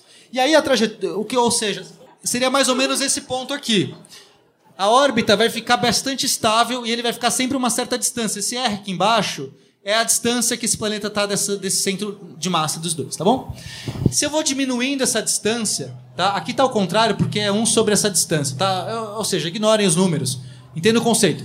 Se eu vou diminuindo essa distância para cá, você vai ficando cada vez mais próximo, a sua órbita vai ficando ainda estável até o momento que algo acontece, dá merda. Você se aproxima demais do seu, do seu Sol e agora você vai começar a fazer um ciclo que, que fica às vezes perto e às vezes não tão perto. Então você vai ter uma nova órbita complexa que às vezes está uma certa distância, às vezes uma outra distância do Sol. Tá? Imagina uma figura 8 assim fazendo. Ok. Agora, se eu continuar aproximando isso, em algum momento a influência desses dois astros vai começar a abrir minhas trajetórias. Eu vou ter quatro, um período. é, a, a minha órbita vai ter um período múltiplo de quatro. São quatro instâncias diferentes. Eu vou ter é, uma órbita mais complexa que faz duas curvas assim, tá? No espaço tridimensional. E se eu vou continuo aproximando essa- esse, esse planeta desses dois sóis, isso vai se multiplicando ainda mais. A minha órbita vai se tornando cada vez menos periódica, com um período muito maior, com, com várias distâncias diferentes para esse, esse centro de massa combinado. Até o momento que a gente entra no que a gente chama no caos. Em vez de você ter um gráfico com uma linha, você tem toda uma, uma achura aqui, uma sujeira, porque isso representa dezenas, centenas, milhares de possibilidades. Essa órbita nunca se repete, porque ela vai estar sempre um pouquinho diferente. Cada curva que ela faz, ela está mudando, angulando. Esse sistema não se repete mais e a gente entra no caos. Deve ser bem ruim de morar nesse planeta. E olha só, e você vai poder, você continua mudando esse parâmetro, às vezes você tem umas janelas de estabilidade, ó. Se você ver bem aqui, aqui o sistema volta a se comportar como se fosse só de período 2, que é excelente. Mas aí você muda um pouquinho esse parâmetro, ele volta a ficar no caos. Então, isso aqui é um que chama de mapa de bifurcação, é como a gente vê a progressão de um sistema bem comportado, e aí você vai mudando um parâmetro e de repente você entra num parâmetro caótico, esse sistema perde a previsibilidade. Então você fala assim, qual é a órbita desse planeta? Onde esse planeta está? Aqui eu sei exatamente, aqui eu sei exatamente onde ele está. Aqui eu sei que ele está às vezes aqui, às vezes aqui. Aqui eu sei que ele está aqui, aqui, aqui ou aqui. Aqui eu não faço ideia onde ele está. Ele pode estar em qualquer lugar. Quer dizer, não em qualquer lugar, porque ele nunca está aqui. Lembra? A gente tem barreiras. A gente nunca vai a temperatura a 100 graus, mas dentro de certas barreiras, o sistema pode estar em qualquer lugar. Isso aqui é uma figura fractal. E assim, como, assim que a gente coloca o fractal no mundo do caos. São figuras que têm é, uma regra intrínseca que ela se é, aplica nela mesma. Então aqui a gente está vendo essas bifurcações que se bifurcam, que se bifurcam. Então você está vendo milhares de bifurcações acontecendo e isso gera um padrão, uma figura que não é aleatória, que não é de qualquer jeito. Ela tem uma cara muito bem definida, mesmo que ela tenha uma complexidade infinita. O fractal, então, seria o desenho que se formaria dessa minha rota de Zoe. Exato. Então, o fractal vai ser uma figura, né, a gente usa muito na matemática, mas em outros lugares, que tem uma regra recorrente que se aplica nela mesma. E essa regra recorrente vai fazendo interações e estruturas. É, como a gente falou de órbitas do planeta, essas órbitas existem e também existe na natureza, esse padrão na natureza mais próximo, né, que a gente consegue ver. Isso, vocês estão vendo aí, é uma imagem de um brócolis. Não, não, é um, é um romanesco. É um romanesco. Não é um brócolis. Nunca vi um brócolis assim. É, um, é, é, Eu plantei romanesco, nasceu, é exatamente assim, é muito louco. E aí dá pra ver claramente que são pequenos padrões que se repetem. É tipo Inception, galera. Sabe, a origem é o sonho dentro do sonho dentro do sonho. Você é, é, é uma certa regra aplicada na- dentro da regra, aplicada dentro da regra recursivamente. E aí vai gerando estruturas cada vez mais complexas. E a, e a grande graça do fractal é que você pode se aproximar quanto você quiser de um fractal que ele ainda representa o todo. Então, você vê, a gente tem uma foto aqui do romanesco, o pedacinho do romanesco lembra o romanesco inteiro. E se eu aproximar em qualquer pedacinho, isso aqui é uma, uma fruta não, é uma leguminosa, né? Uma hortaliça. Isso é uma, isso é da natureza, gente. Ninguém, ninguém fez isso, tá? Tipo, não é uma coisa que eu desenhei. Isso aconteceu na natureza. A gente tem vários exemplos de fractal. Então, o delta de um rio vai criando também estruturas com o mesmo tipo de arranjo. Quanto mais próximo você olha, parece a cara do rio inteiro. Pode comentando aí, Ana. É, também tem ó, o exemplo dos flocos de neve, né? Que eles formam um padrão muito reconhecível, e- só que cada um é, é único, né? Os padrões. Só que as pessoas pensam, mas como é que as moléculas de água, uma molécula de água que está numa ponta, sabe o padrão que, que é, o floco tem para se organizar dessa forma? Na verdade. Aliens. Exato. Não. Na verdade, desde o começo, é, a, a molécula, as primeiras moléculas que se juntaram, elas estão sob a influência de forças, de parâmetros que a gente não consegue é, determinar por falta de. de- São sistemas complexos. E elas vão se repetindo. cada uma que vai grudando vai sendo influenciada pelas mesmas forças. E aí vai fazendo esse padrão. Só que o, o floco de neve não é fractal, porque pode ser que enquanto ele esteja se formando, essas, es- essas condições mudem. E aí muda todo o sistema junto. E aí vai formando padrões diferentes. Ele não se repete inteiro. Por isso que eles são únicos. Cada floco de neve é único. Você não consegue achar, é tipo um DNA, assim, você não vai achar em outro lugar. Olha só que legal, o olho. O olho humano, né? Algo tão acessível, é um padrão fractal. Quando você olha a íris, todos os seus veios e filamentos, ele tem um padrão que se repete. Isso aqui são cristais de gelo também. A gente vê mesma estrutura fractal. Isso acontece, na verdade, na natureza inteira, em milhares de situações. Tá? A gente pôs só alguns exemplos aqui, senão levaria muito tempo. Que, assim, a gente fica falando tudo isso, mas como é que a gente usa a teoria do caos, né? A gente falou já de órbitas, de previsão do tempo, mas tem outras aplicações é, que às vezes as pessoas não pensam. Por exemplo, na engenharia, na engenharia tem sistemas, às vezes, por exemplo, uma asa de um avião, que ela, ela é, segue um movimento linear. Enquanto o ar está passando, ela fica lá sus, suspensa. Mas pode acontecer alguma coisa que a gente não sabe o que pode ser, que depende das condições iniciais, que começa do nada a causar uma vibração caótica. Uma e ela vai escalando. E, e, pode zoar todo o equipamento. Uma hora ela tá tão turbulenta que se quebra. É, são pequenas características ali no voo que de repente gera uma turbulência, uma pressão diferente, atmosférica, não sei o quê, e gera uma turbulência que isso ganha pro, proporções muito grandes. Né, que seria o comportamento caótico vindo do, de um sistema linear. Espero que ninguém voe essa semana. Assim. Não sei se vocês vão ficar meio nervosos. Tá tudo certo. É, na biologia também tem tem outras aplicações, mas, por exemplo, quando a gente fala da morfogênese, que é como que uma célula começa a se formar e aí outras células vêm junto. E... Como que isso acontece? Tipo, no começo são os elementos químicos estão ali parados. O que que inicia isso?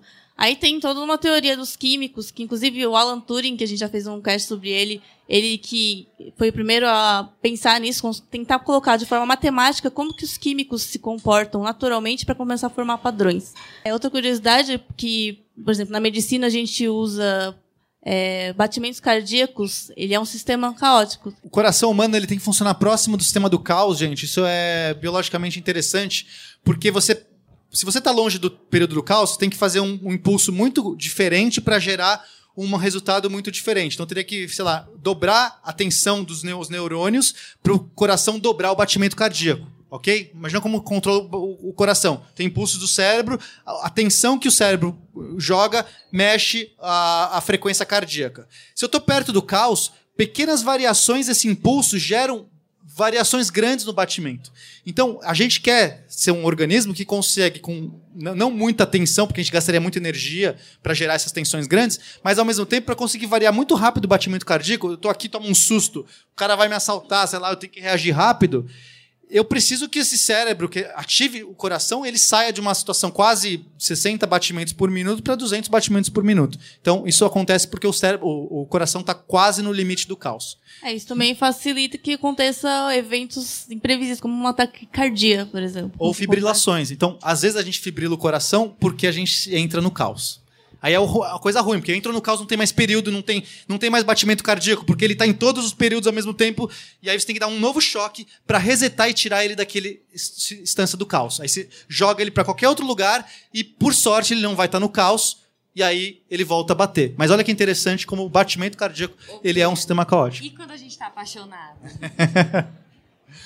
Aí, amigo, é muito caos. Aí é outro tipo de caos. É, não, só para é que essa figura, rapidinho, ela ilustra os, o, as ondas cerebrais, batimento cardíaco e do pulmão. Do lado esquerdo, uma onda cerebral normal, ela é caótica, não dá para você prever. Ela não segue um padrão que está sempre milhares de sinais passando para todos os lados.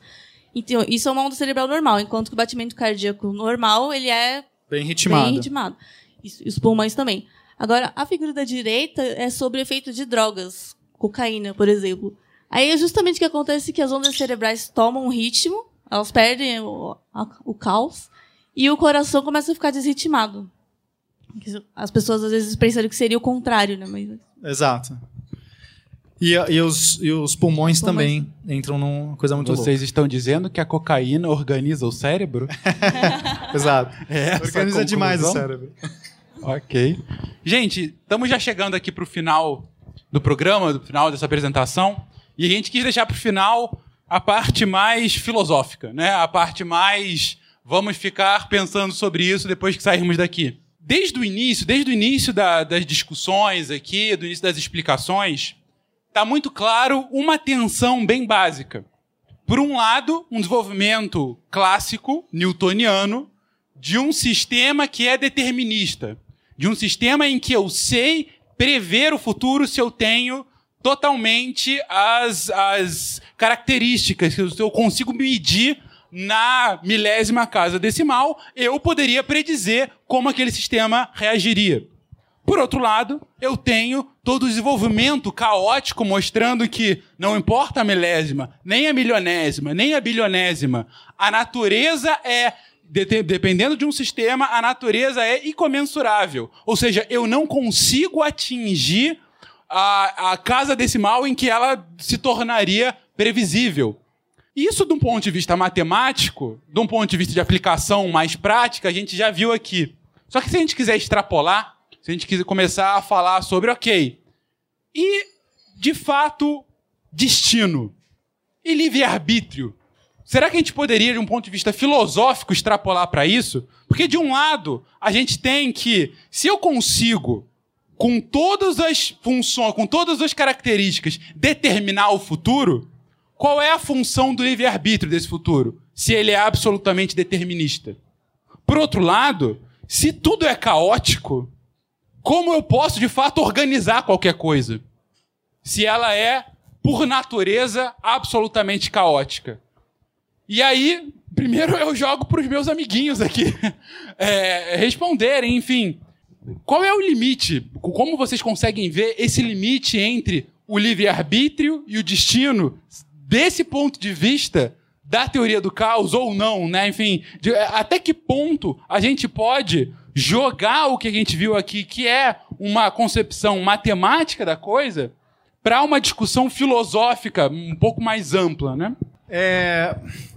Então, eu acho que o primeiro baque foi com a, a construção newtoniana, quando disse tudo é determinado e as pessoas se apavoraram, né?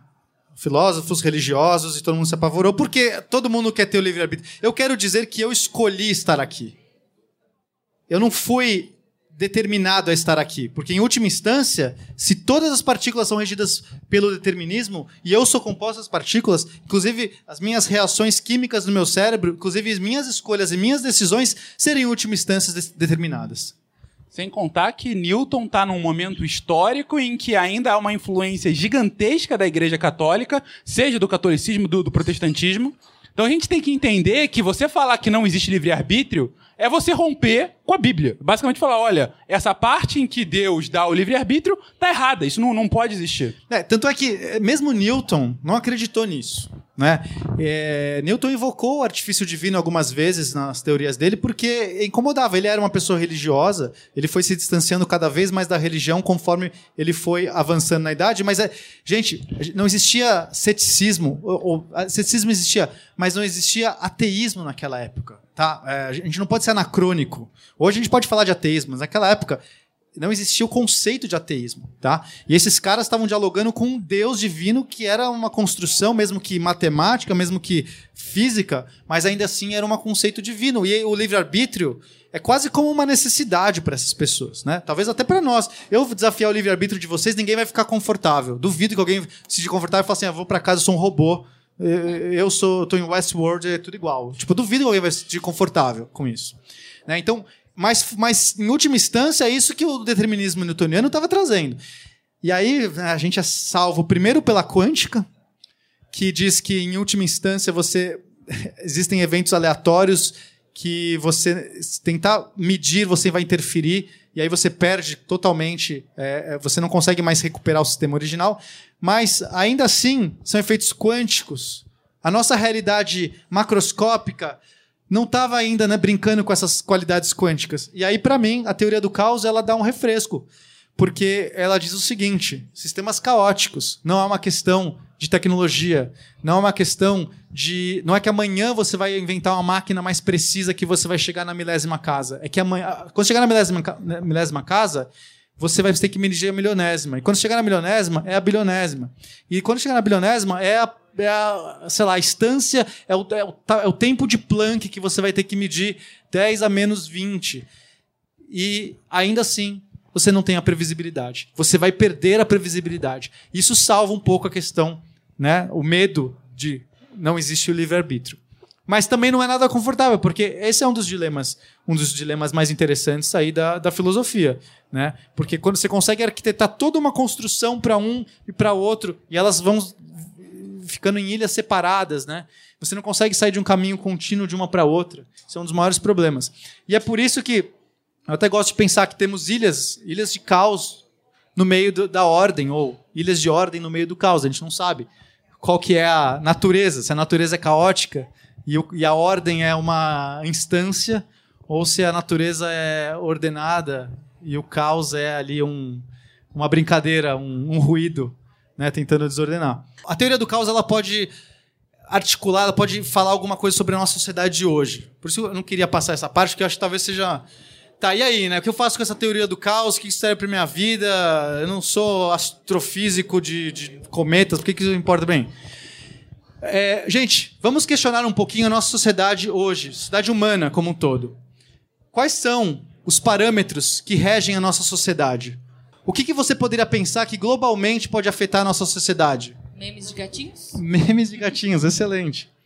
Alguém tem uma, sei lá, se pudesse escolher uma variável da nossa sociedade, alguém quer chutar uma variável que seria relevante para a nossa sociedade? Economia. Economia é uma ótima, um ótimo candidato. Tá? A gente já viu economia. Você, porque assim, são mil a economia ela é medida em milhões de parâmetros, mas eu posso usar esse como uma variável. Em, em vez de colocar todos os parâmetros que regem a economia, eu poderia pensar: economia como um todo é uma variável. Política é uma variável importante. É, a gente pode pensar do ponto de vista de doenças, né, de, de, sanitação e tudo mais, porque são coisas que afetam, são, você consegue ter é, surtos epidêmicos e tudo mais. A gente poderia colocar que cataclismas poderiam estar nesse cenário. Agora, a nossa sociedade hoje, que está altamente globalizada, a gente está entrando num cenário de sensibilidade absurda às condições iniciais. Se eu tivesse numa sociedade muito distante, com países com fronteiras, com dificilmente interação, eu estou menos suscetível, porque se tiver uma pandemia na Europa, dificilmente ela vai chegar no Brasil.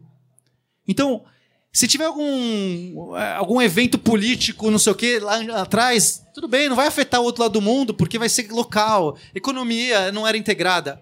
Hoje a gente está falando de as, as, as bordas estão ficando tão frágeis, tão frágeis, que nós, a gente está caindo para um sistema cada vez mais sensíveis a variáveis. Uma, uma variação na economia muda a economia de tudo, muda civilizações, muda tudo. Tá? Então, olha, olha a merda. Que isso, a teoria do caos só está dizendo assim: você está se aproximando de parâmetros caóticos. Ah, legal. Agora a gente tem que ter mistura topológica.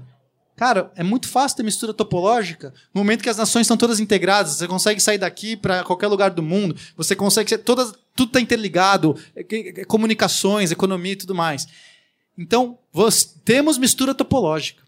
E a história é cíclica. A história é uma das coisas mais cíclicas dos períodos, então nós temos recorrências de órbitas.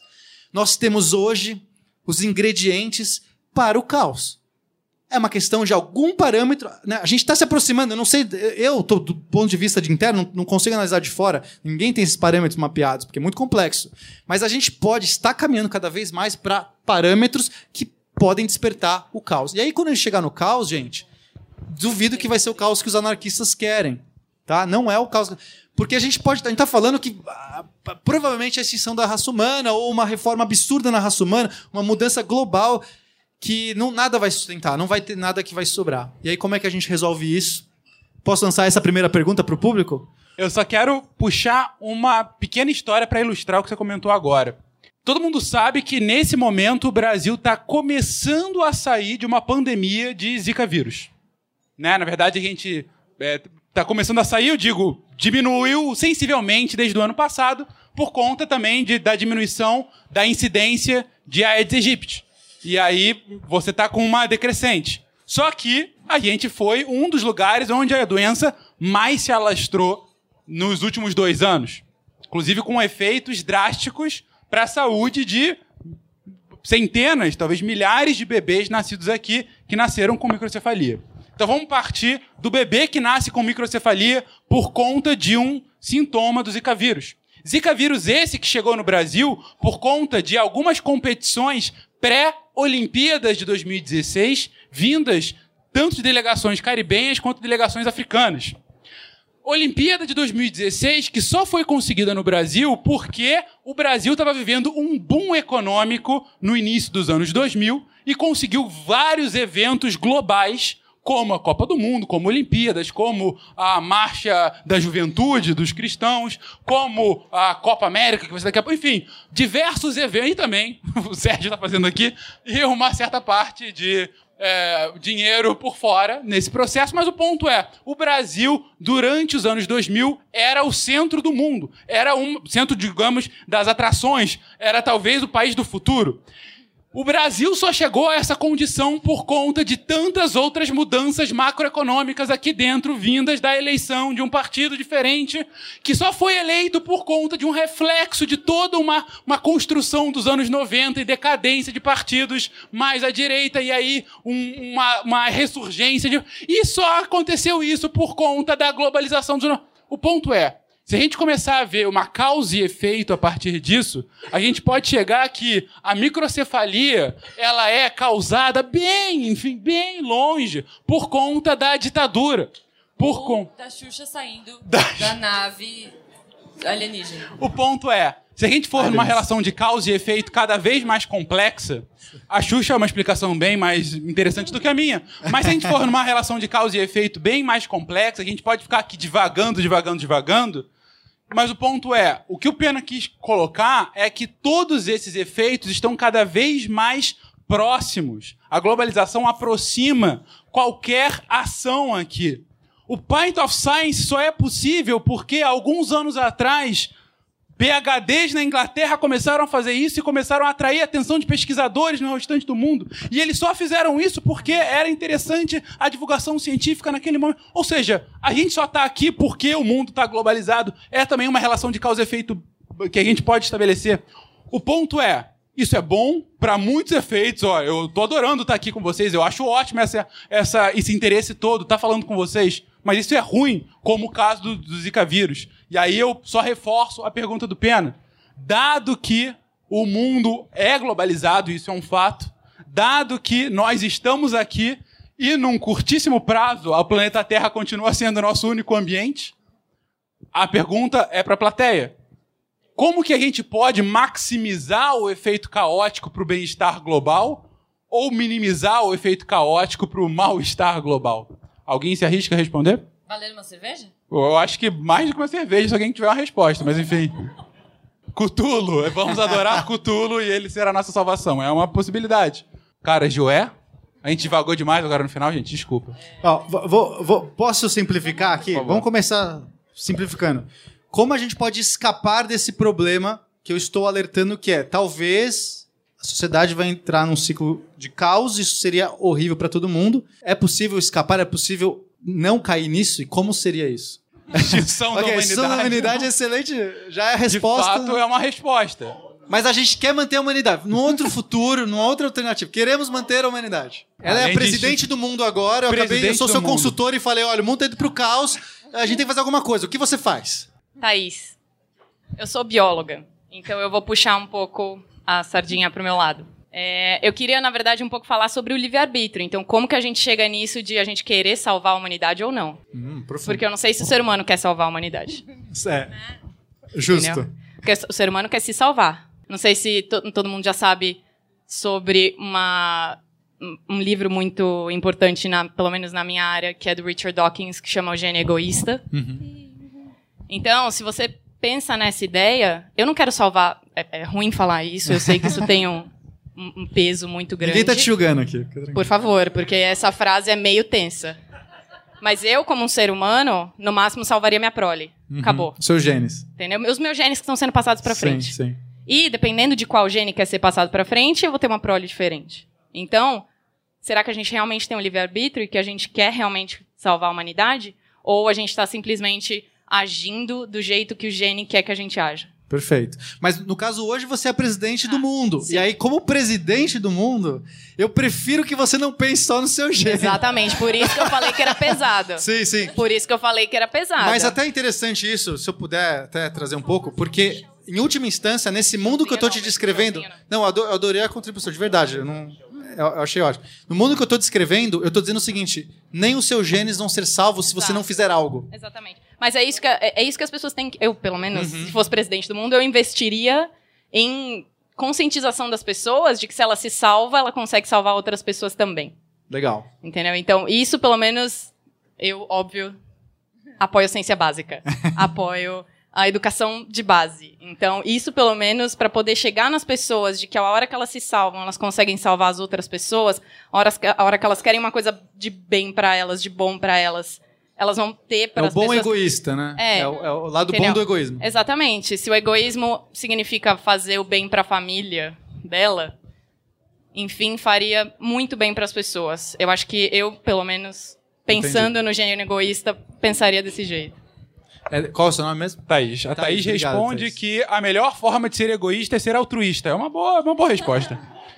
É, alguma outra resposta? Oh, eu acho que ela merece uma, uma, uma camisa. Uma... Parabéns, Thaís. Alguém quer tentar uma outra solução? Ou, ou- ou ideia, enfim? É, eu vou arriscar aqui a dar uma resposta. Meu nome é Gabriel, eu sou biomédico. Primeiro eu queria falar que a palestra foi muito boa, achei muito divertida, e mandar mais com uma cervejinha, né? Vai bem. Que bom. E eu vou me arriscar a dizer que até que ponto os nossos os sistemas que a gente considera caóticos são realmente caóticos? Até que ponto a gente só não entende completamente esses fenômenos?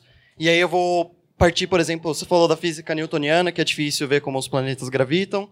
E mas hoje a teoria é, especial da relatividade a gente consegue prever muito melhor. Então, até que ponto isso só depende do nosso entendimento sobre os fenômenos da natureza? E aí eu diria que se a gente pudesse focar no estudo dos fenômeno- fenômeno- fenômenos que a gente acha importante para salvar o mundo, talvez a gente conseguisse. E se a gente não conseguisse nós mesmos, a gente poderia criar um sistema, talvez, que pudesse, que superasse nós mesmos. Que é o que a gente entra na inteligência artificial. É um tema bem. Acho que hoje em dia é bem forte. Sim, muito forte. O Gabriel fala que a nossa explicação, a nossa salvação, na verdade, é o maior conhecimento. É a gente conhecer mais sobre o que nos ronda e ter um sistema Ta- mais. Talvez a gente não, não caia no caos se a gente entender que não era um caos, originalmente, não é? Eu tenho uma má notícia para te dar, Gabriel. Né? Claro que eu não estou descartando em absoluto a sua ideia. De repente a gente descobre amanhã que dá para prever todas essas coisas na milésima, bilionésima caso ou isso não influencia mais. Mas nos parece hoje é que esses sistemas não lineares, com essas características que eu te descrevi, eles parecem é, não, não ter, de maneira fractal, na sua infinitude, eles vão apresentar esses comportamentos. Então, hoje, como cientista, eu falo assim: não, não tenho evidências de que isso parece parar em algum lugar. Né? Então, não. Mas muito bom, boa colocação. Agradeço. Merece uma camiseta. Ele discordou do Pena. Eu acho que só por isso mereceria. E, por O favor. Sérgio também discordou de mim. Uma É, bom, Nanaka. Não, é que como o caos, como você mesmo falou, tem limites, né? Ele tem barreiras. E é um sistema, ele é cíclico. Então, pra mim, a única solução seria a gente se preparar para todos os possíveis resultados. É, o, pro- o problema é que as barreiras estão dentro da Terra. E é com essa sua resposta que eu lanço a minha resposta. Olhando os parâmetros que eu disse para vocês do caos, sensibilidade a condições iniciais, é, cíclico e mistura topológica, a gente tem que quebrar um deles. Quebrar a sensibilidade das condições iniciais parece bem difícil no mundo de hoje. Né? Tá assim, é, eu teria que reformar, é, assim, eu teria que fazer uma mudança tão drástica que nem- dificilmente alguém se justificaria. Ah, isso é só caos, isso não existe. Né? Seria muito difícil convencer qualquer. Aquecimento global, já imagina que é um negócio super evidente. Imagina ca- caos, impossível. É, cíclico, isso tá- parece tão inerente da nossa história, ela é tão cíclica, em, em todas as instâncias da humanidade, isso é tão cíclico. Então seria talvez quebrar a mistura topológica. E quebrar a mistura topológica é você, por exemplo, fazer uma colônia em Marte. É você aumentar o seu retículo, aumentar o seu espaço que você pode existir e colocar uma coisa que não pode ser misturado facilmente. Então é você colonizar outros lugares, é um, um jeito. Então esse, inclusive, é o meu reforço para que sim, assim como Elon Musk, eu acredito que é muito bom a gente criar uma raça, uma espécie inter, ah, inter, interplanetária, interplanetária, porque em última instância nós estamos tirando a mistura topológica da brincadeira. E se o caos acontecer, é bom que a gente tenha alguma ilha não misturada para se salvar. Ou seja, a resposta do Pena é fujam, corram para as montanhas. Ah, gente, perguntas sobre a palestra. Alguém quer fazer alguma colocação, uma pergunta? Ok, ali atrás. Meu nome é Maíra. É, eu queria saber sobre acontecimentos epigenéticos. Se uma mudança no genoma depois que a gente já nasceu, se isso pode ser considerado um, um fator caótico ou pode ser uma coisa pré-determinada? Não sei se deu para entender minha pergunta, mas. É, Você- ok. você quer responder? Eu entendi. Isso, de fatores epigenéticos. A epigenética é caótica? Olha, esse tema é bom, hein? Eu acho que a gente vai aproveitar no SciCast. É, tem, tem muitos. Inclusive, não só a epigenética, mas a própria evolução em si, por mutações e seleção natural, tem um- uma, digamos assim, aleatoriedade intrínseca, que a gente tem muitas teorias tentando mapear isso. E sim, efeitos epigenéticos, a gente é, tem. Eles podem ser influenciados por muitas coisas. Podem, pode ser um tipo de efeito borboleta. E a gente realmente não tem como seguir todos esses parâmetros desde o começo pode ser assim um pode existir um sistema caótico que influencie na- nas mudanças epigenéticas. É, oi, meu nome é Júlia, eu sou. Oi, Júlia. eu sou total humanas, então, tipo, a minha colocação. É, a minha colocação é tipo: será que isso é tão importante? Porque. Não tão importante, lógico que é importante, mas assim, será que isso é uma coisa que a gente percebe durante a vida? Porque pra mim o destino é uma coisa que. Tudo bem, pode ser porque eu sou relativamente nova, né? Tipo. é, eu tenho 19 anos, eu não sou, né, quem sou eu pra falar, mas é, para mim o destino é uma coisa que quando você chega no final da vida você fala: "Ah, tá, isso levou a isso, levou a isso, levou a isso". OK. Mas é, é, tipo, será que enquanto a gente tá tomando essas decisões, a gente não acha que é um livre-arbítrio e talvez no final seja um destino tão complicado? Tipo, pra mim, o livre-arbítrio continua sendo é, total presente porque pelo menos na nossa cabeça, a gente tem ele enquanto a gente tá tomando essas decisões. Não sei, foi uma colocação. Dado que o mundo é inerentemente caótico, por que ficar pensando sobre isso se o mundo é caótico? É Basicamente isso que ela colocou. Eu, eu só queria recomendar pra quem ainda não assistiu o filme A Chegada. Assiste e depois entra nessa discussão, que é Mas o, o- Qual que é o seu nome mesmo? Júlia. Júlia, é, eu, eu adoro essa discussão, tá, Júlia? Por isso que eu quero ter essa discussão, eles não deixam, mas. rápido, rápido. É, uma mente consciente que não consegue entender sua própria complexidade vai, obviamente, se não entende a própria ordem que que cria a consciência, ela vai se sentir com livre-arbítrio, vai se sentir decidindo a todo momento. Ok, e se isso fosse tudo que a gente tivesse, legal. Poderíamos viver bem assim. O problema é quando a gente começa a ter inteligência artificial e consciência artificial, a gente começa a criar robôs, começa a criar máquinas que podem emular essa consciência. E aí a gente se pergunta, essa máquina, essa coisa que a gente criou, é consciente ou não? E hoje a gente está na eminência disso, a gente está exatamente nas, na fronteira disso. E, e aí essa pergunta de se somos conscientes... Porque eu posso falar, essa máquina está emulando tudo, eu não consigo separar, mas é uma emulação, porque ela não é um ser consciente, não é um ser biológico, e não sei o quê. E a conclusão pode no final descobrir que não, eu não sou consciente, não que a máquina. E aí é um problemão. E aí essas coisas deixam de ser simplesmente tipo, ok, não preciso pensar sobre isso, vamos ver. E aí começa a tornar relevantes, porque eu vou dar essa autoridade para a máquina, para esse ser, eu vou dar um poder para esse ser, sei lá, melhorar o nosso mundo ou não. E aí essas coisas se tornam cada vez mais relevantes. Mas é uma ótima discussão, não tenho resposta. Eu acho que eu sou uma simulação, no real. É, partindo da ideia de que a gente já viu. Oi, Anderson, desculpa. É, da ideia. Acho que foi debatida no SciCast de física quântica que a gente pode é, viver no, ambi no ambiente simulado. É, a gente não conseguiria minimizar esse caos, assim como sugeriu o primeiro cara que fez a colocação, eu não lembro, de inteligência artificial e controlar esse caos. Ó, a gente é difícil porque, nó- tecnicamente, se a gente é uma simulação, nós não somos os programadores da simulação. O programador poderia tranquilamente olhar e falar assim: não vai pro caos, porque é uma simulação, não quero. Ele vai por parâmetros e não deixar. Né? Mas eu queria muito ter esse controle remoto ali para dar uma olhada. A não ser que você seja o Keanu Reeves e aí você comece a Ah, e evolução. agora, e agora eu já tô aqui E ó, aí, na Matrix. fica a minha dúvida. O- os programadores, então, são bebês gigantes de fralda? Alô, boa noite. Meu nome é Luiz. É, Vocês fizeram pergunta como se antecipar ao caos e minha dúvida é mais o que fazer depois do caos, né? É, eu não sei, eu imagino que a crise de 2008, bom, eu sou administrador, também biólogo, mas trabalho com economia.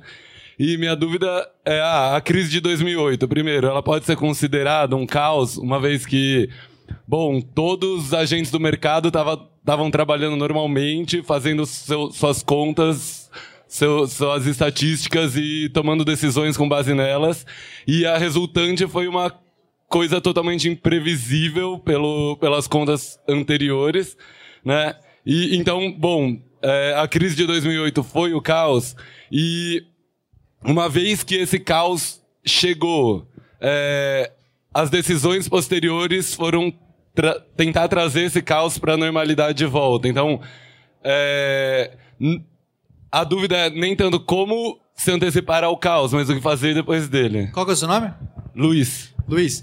Luiz, a, é, do, meu ponto de vi, do meu ponto de vista, o caos que eu tô falando tipo, é muito pior do que qualquer coisa que você imaginou. Essa crise de 2008 seria só um glitchzinho, seria só um. Ups! Tipo entendeu? O negócio atrás aqui, de repente só deu um negocinho assim, só pra pessoa falar assim: uou! Estamos chegando nessa possibilidade de que um cisco ali, um mercado imobiliário, uma especulação mal feita, não sei o que, de repente destrói nações, né? Ou contamina o mundo inteiro. É, esse, é quase o aviso, o aviso do sistema dizendo assim: ah, olha aí, tava num sistema, num parâmetro muito controlado ainda, que quando chegou, a galera conseguiu puxar e trazer de volta e falou assim: opa, dorme, dorme, dorme, dorme. O, o caos que eu quero falar é quando essa, essa parada ela, ela acabar. Assim, então, é entrar naquela daquele é, diagrama de bifurcação e ficar aquela coisa assim, ó. Beleza. Então vou, vou pegar a pergunta Beleza, dele pra a... gente finalizar aqui. Deu ruim. Deu ruim. Deu ruim, já já estamos no caos. A pergunta dele é: daria para sair? Então, quando esse caso acontecer, a gente não vai ter mais sistema político, sistema econômico, a gente vai estar tá falando de é, problemas de saúde, problemas de comida, a gente vai estar tá falando da sobrevivência mais basal do ser humano. Os seres humanos vão se tornar animais, não vão ter energia elétrica na sua casa, porque você entende como o efeito é global? A gente depende tanto da energia elétrica hoje, eu não consigo caçar mais, eu não consigo plantar um negócio sem ter um adubo, sem ter não sei o que, sem ter uma geladeira. Então, o efeito caótico que eu estou dizendo é, a gente vai chegar numa instância de sobrevivência e aí o ser humano vai regredir absurdamente em vilas, em comunidades, e as coisas que sobrarem, aí o caos acaba, dá uma passada de borracha inteira, e aí quem sobrar vai voltar e vai começar quase que do zero. Então, é, acho que não tem muito que. Chegou no caos, é espera passar a borracha. E aí, junta uma comunidade e começa do zero. Zumbis, então, assim. Apocalipse, é, apocalipse zumbi. zumbi. É a mesma Beleza. coisa. Com essa mensagem de esperança de um futuro apocalipse zumbi. Ou colônias em Marte. a Vamos pra Marte, gente. Hoje, uh! enfim. Gente, agradeço muitíssimo a presença de vocês. Obrigado, galera. Obrigada, gente. Obrigada. Obrigado pelos peixes. Não fazemos ideia de quando é que esse programa vai ao ar. Vocês que estão ouvindo no feed, um dia chega para vocês. Mas enfim, e também desculpa qualquer coisa aqui para falar. É, dif é, diferente fazer um programa. É, foi aqui quatro pessoas vivo. aqui fazendo um programa, mas acho que saiu do outro lado. Vamos lá, vamos ver. Espero Obrigado, gente. gostado e se divertido, né?